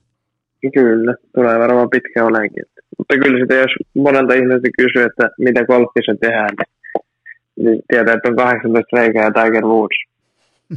siihen, se, siihen se niin iso peluri kyseessä. Se, tota, ja se, mikä on mielenkiintoista, niin tällainen nopea pikku vedonlyöntiporkkana tähän, niin, niin ihmiset on tienannut todella varmaa rahaa tuommoisen 13 jotain vuotta sillä, että ne on käytännössä, ne on, niinku, ne on buukannut Tiger Woodsia. Se tarkoittaa sitä, että ne on tarjonnut Tiger Woodsia pelattavaksi kaikille muille vedonlyöjille. Ja tota, nämä on nyt lyönyt, mutta tämä happy hour loppui nyt vuosi sitten Augustassa. Ja se loppui muuten sellaisella rysäyksellä, että et siinä meni buukkereita, siinä meni buukkereita keskeltä kahtia. Se oli siis, se lähti isolla kertoimella ja se voitti koko paskan. Miten muuten itse varmaan jonkinlaisena Tiger-fanina, niin, niin miten katoit sitä ja mitä, mitä tunnelmia herätti? No kyllä mä katsoin, katsoin koko kisan, että se Augusta on melkein ainoa, mitä itse tulee katsottua, mutta se on joka vuosi, vuotinen juttu ollut ja tota, oli se upea, upea suoritus Tigerilta, että vielä, vielä pystyi tekemään tuommoisen comebackin ja pystyi voittamaan siellä Augustassa. Kuka on muuten just nyt, just tällä hetkellä maailman paras golfari?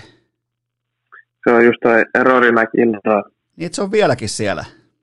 Kyllä. No ketäs muita siinä on niinku äh, sellaisia kuumia haastajia sitten Rorille? No siinä on Brooks, Brooks Kepka, jonka löysit, olla tällä hetkellä kakkonen. Ja kyllä se Tigerikin, olisiko mitä mä eilen katsoin, niin 11 oli. Että kyllä se siellä edelleen on mukana.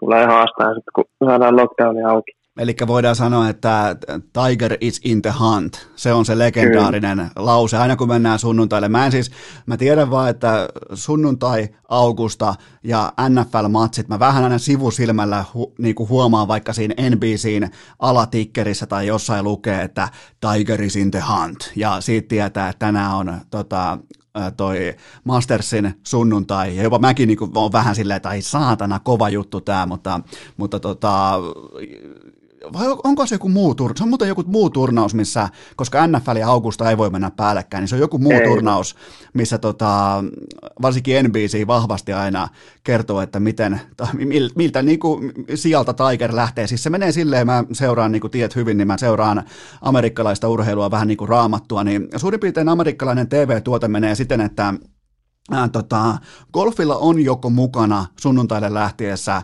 Tiger Woods tai golfia ei ole olemassakaan. Se on, se on kylmä jako. Mitä oot mieltä tosta? No kyllä se vähän niin on. Että kyllä se Tiger on ollut niin iso mediapersona ja tuonut periaatteessa sen näkyvyyden siihen, että, että jos sitä ei ole, niin ei ne katsoja luvukkaan niin korkeita mun papereissa ja tota, mun papereissa ei nyt kuitenkaan käsitellä kuin viimeistä ehkä 25 vuotta amerikkalaisessa urheilussa. Sen enempää ei ole niin omakohtaista ymmärrettyä tietoa, mutta ehdottomasti mun aikakaudelta ja mun seurantakaudelta niin koko maailman merkittävin urheilija tältä ajalta on ehdottomasti Tiger Woods, jos tarkastellaan sitä, että kuinka paljon yksi urheilija on voinut saada aikaa oman lajinsa puolesta, niin sitä on vaikea siis täältä käsin edes käsittää, kun meillähän on siis täällä golfkenttiä ja me ollaan synnytty, mullakin Lahen ja Heinolan välillä on takkulaa ja tällaista on messilää ja tommosta, mutta ollut siis aina, mutta Tiger Woodsin vaikutus koko globaaliin golfiin on isompi kuin kenenkään muun urheilijan vaikutus omaan lajiinsa, ihan vaan tällä pieni niin kuin, tämä ei ollut edes mikään kysymys. Joo, ei, kyllä mä oon niin paljon kuullut storeja ja nähnyt sit niitä lukuja, että miten, miten Tiger on tuonut. Et mun mielestä tässä lähiaikoinakin vielä on niitä näytetty, että se toi niinku 5 miljoonaa katsojaa saman tien niinku TVn kautta nykypäivilläkin, että jos Tiger oli kisassa mukana tai ei ollut. Että kyllä se on isoja. Ja se on käsittämätöntä se vetovoima, että suurin piirtein kaikki maailmassa tietää. Jotenkin, jotenkin ne tietää tai niille heijastelee sana Tiger Woods, jotenkin. Ja se on käsittämätön se vetovoima, että vaikka et sä tykkää golfista, sä jopa vihaat golfia, mutta sä silti katot, koska siellä on se Tiger Woods, niin se, se on sellainen ase, mikä golfilla tällä hetkellä, jos jonain päivänä käy se, että Tiger ihan oikeasti lopettaa, niin kuka on golfissa seuraava semmoinen niin selkeä johtotähti tai kehen katseet voisi edes vähän kohdistua? No ei ainakaan omasta mielestä tällä hetkellä ei ole oikein verukki. Ei, ei pysty kyllä niin saappaisiin tällä hetkellä varmaan niin kukaan. Kysymys oli ehkä vähän heikosti asetettu, että eihän mm. kukaan voi astua niihin samoihin Naikin golfkenkiin. Vai menikö sitten Naikin sopimuskin alta pois? Taitaa se vielä olla, kun sillä on se punainen sunnuntai, punainen paita ja Masters. niin tota, ei kukaan siis ei voi täyttää niitä kenkiä, mutta ees kuka on sun mielestä tällä hetkellä vetovoimaisin golfari, jos ottaa Tigerin pois? Kyllä mä sanoisin Brooks Ketka. Se on ollut niin vahva mediapersona siinäkin mielessä, että se antaa aina, aina tulla sen, mitä sylki suuhun tuo, että se on selkeästi ajanut omia mielipiteitä ja ollut vahva kanssa ja jakaa mielipiteet, onko, onko hyvä tyyppi vai ei, mutta uskon, että se on ehkä se seuraava.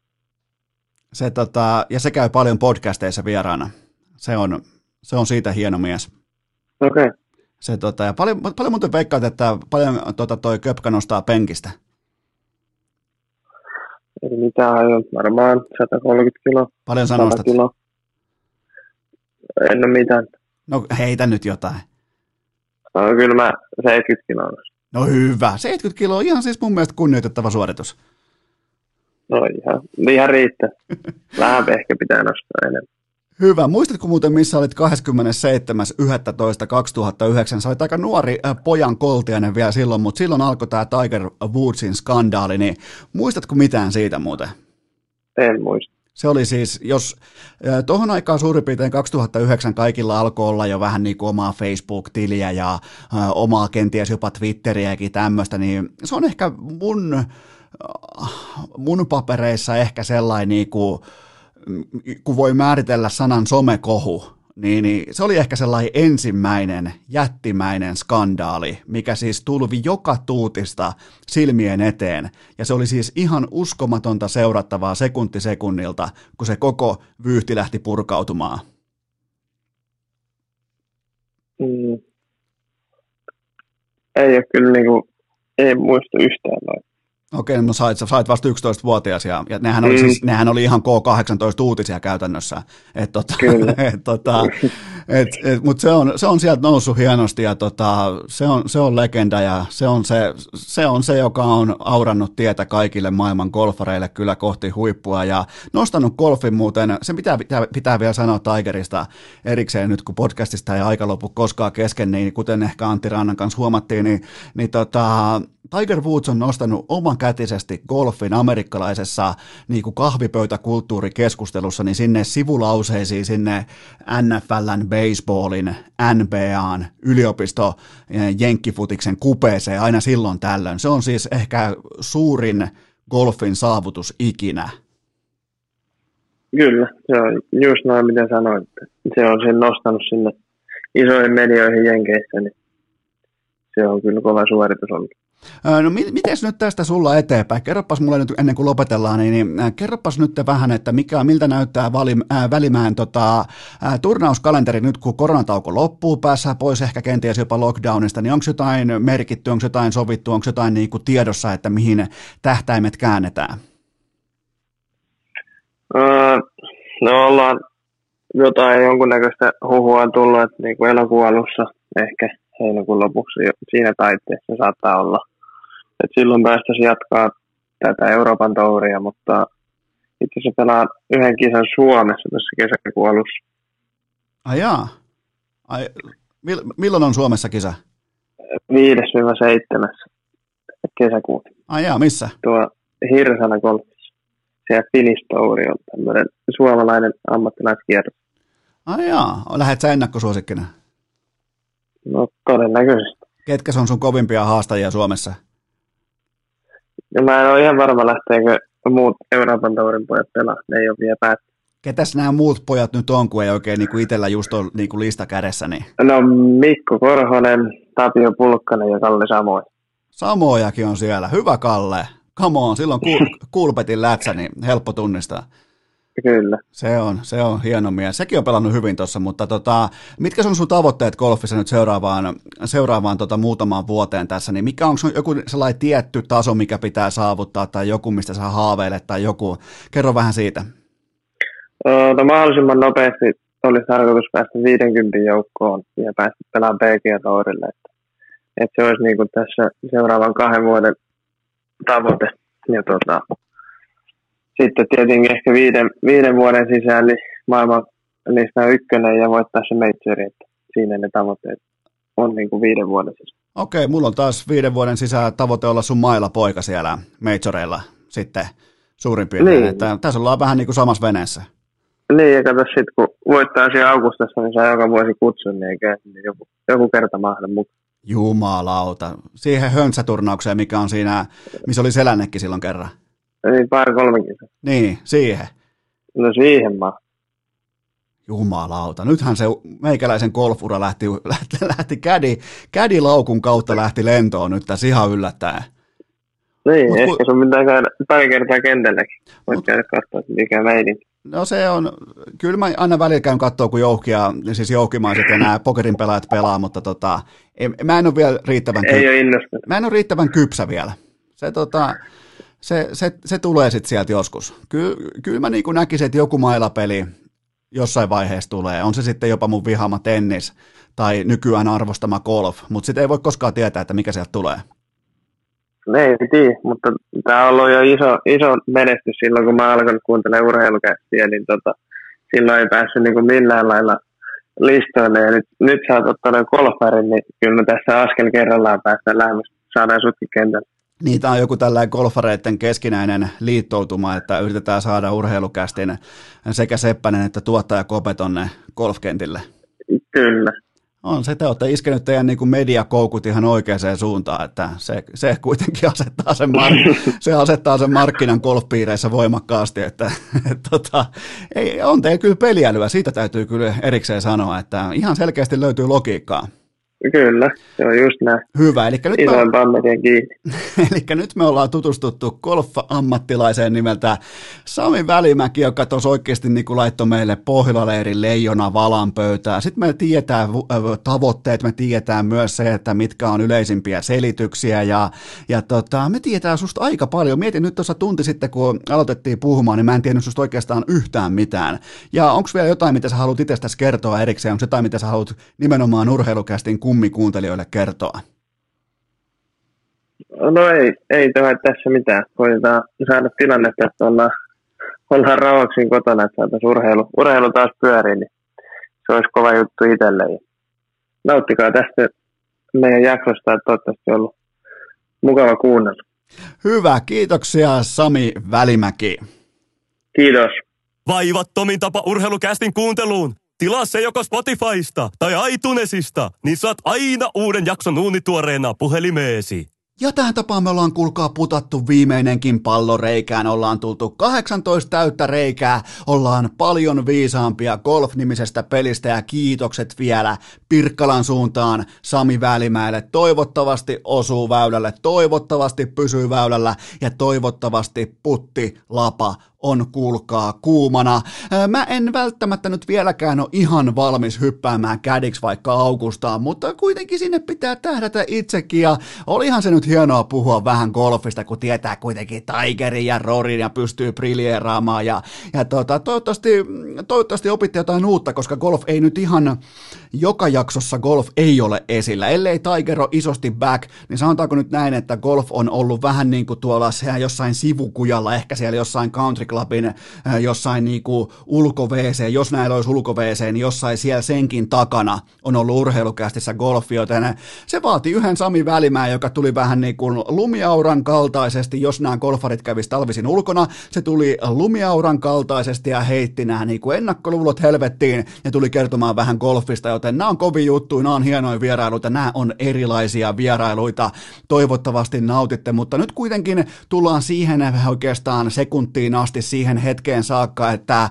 kylmä fakta on se, että ensi viikolla loppuu urheilukästin kevätkausi ja öö, kyllä Eino Esko nyt toimii sillä tavalla, että palataan sinne omalle mukavuusalueelle, palataan niinku, unohdetaan nämä kokeilut, nyt loppuu niinku kokeilu, nyt loppuu niinku temppuilu, nyt loppuu kaikki se harrastelu, puuhastelu tai uusien asioiden testaaminen, mennään sinne kovaan ytimeen, tulee nimittäin aikaa mieletön vieras kattaus, joten me tehdään nyt sellainen juttu, että maanantaina jatkuu.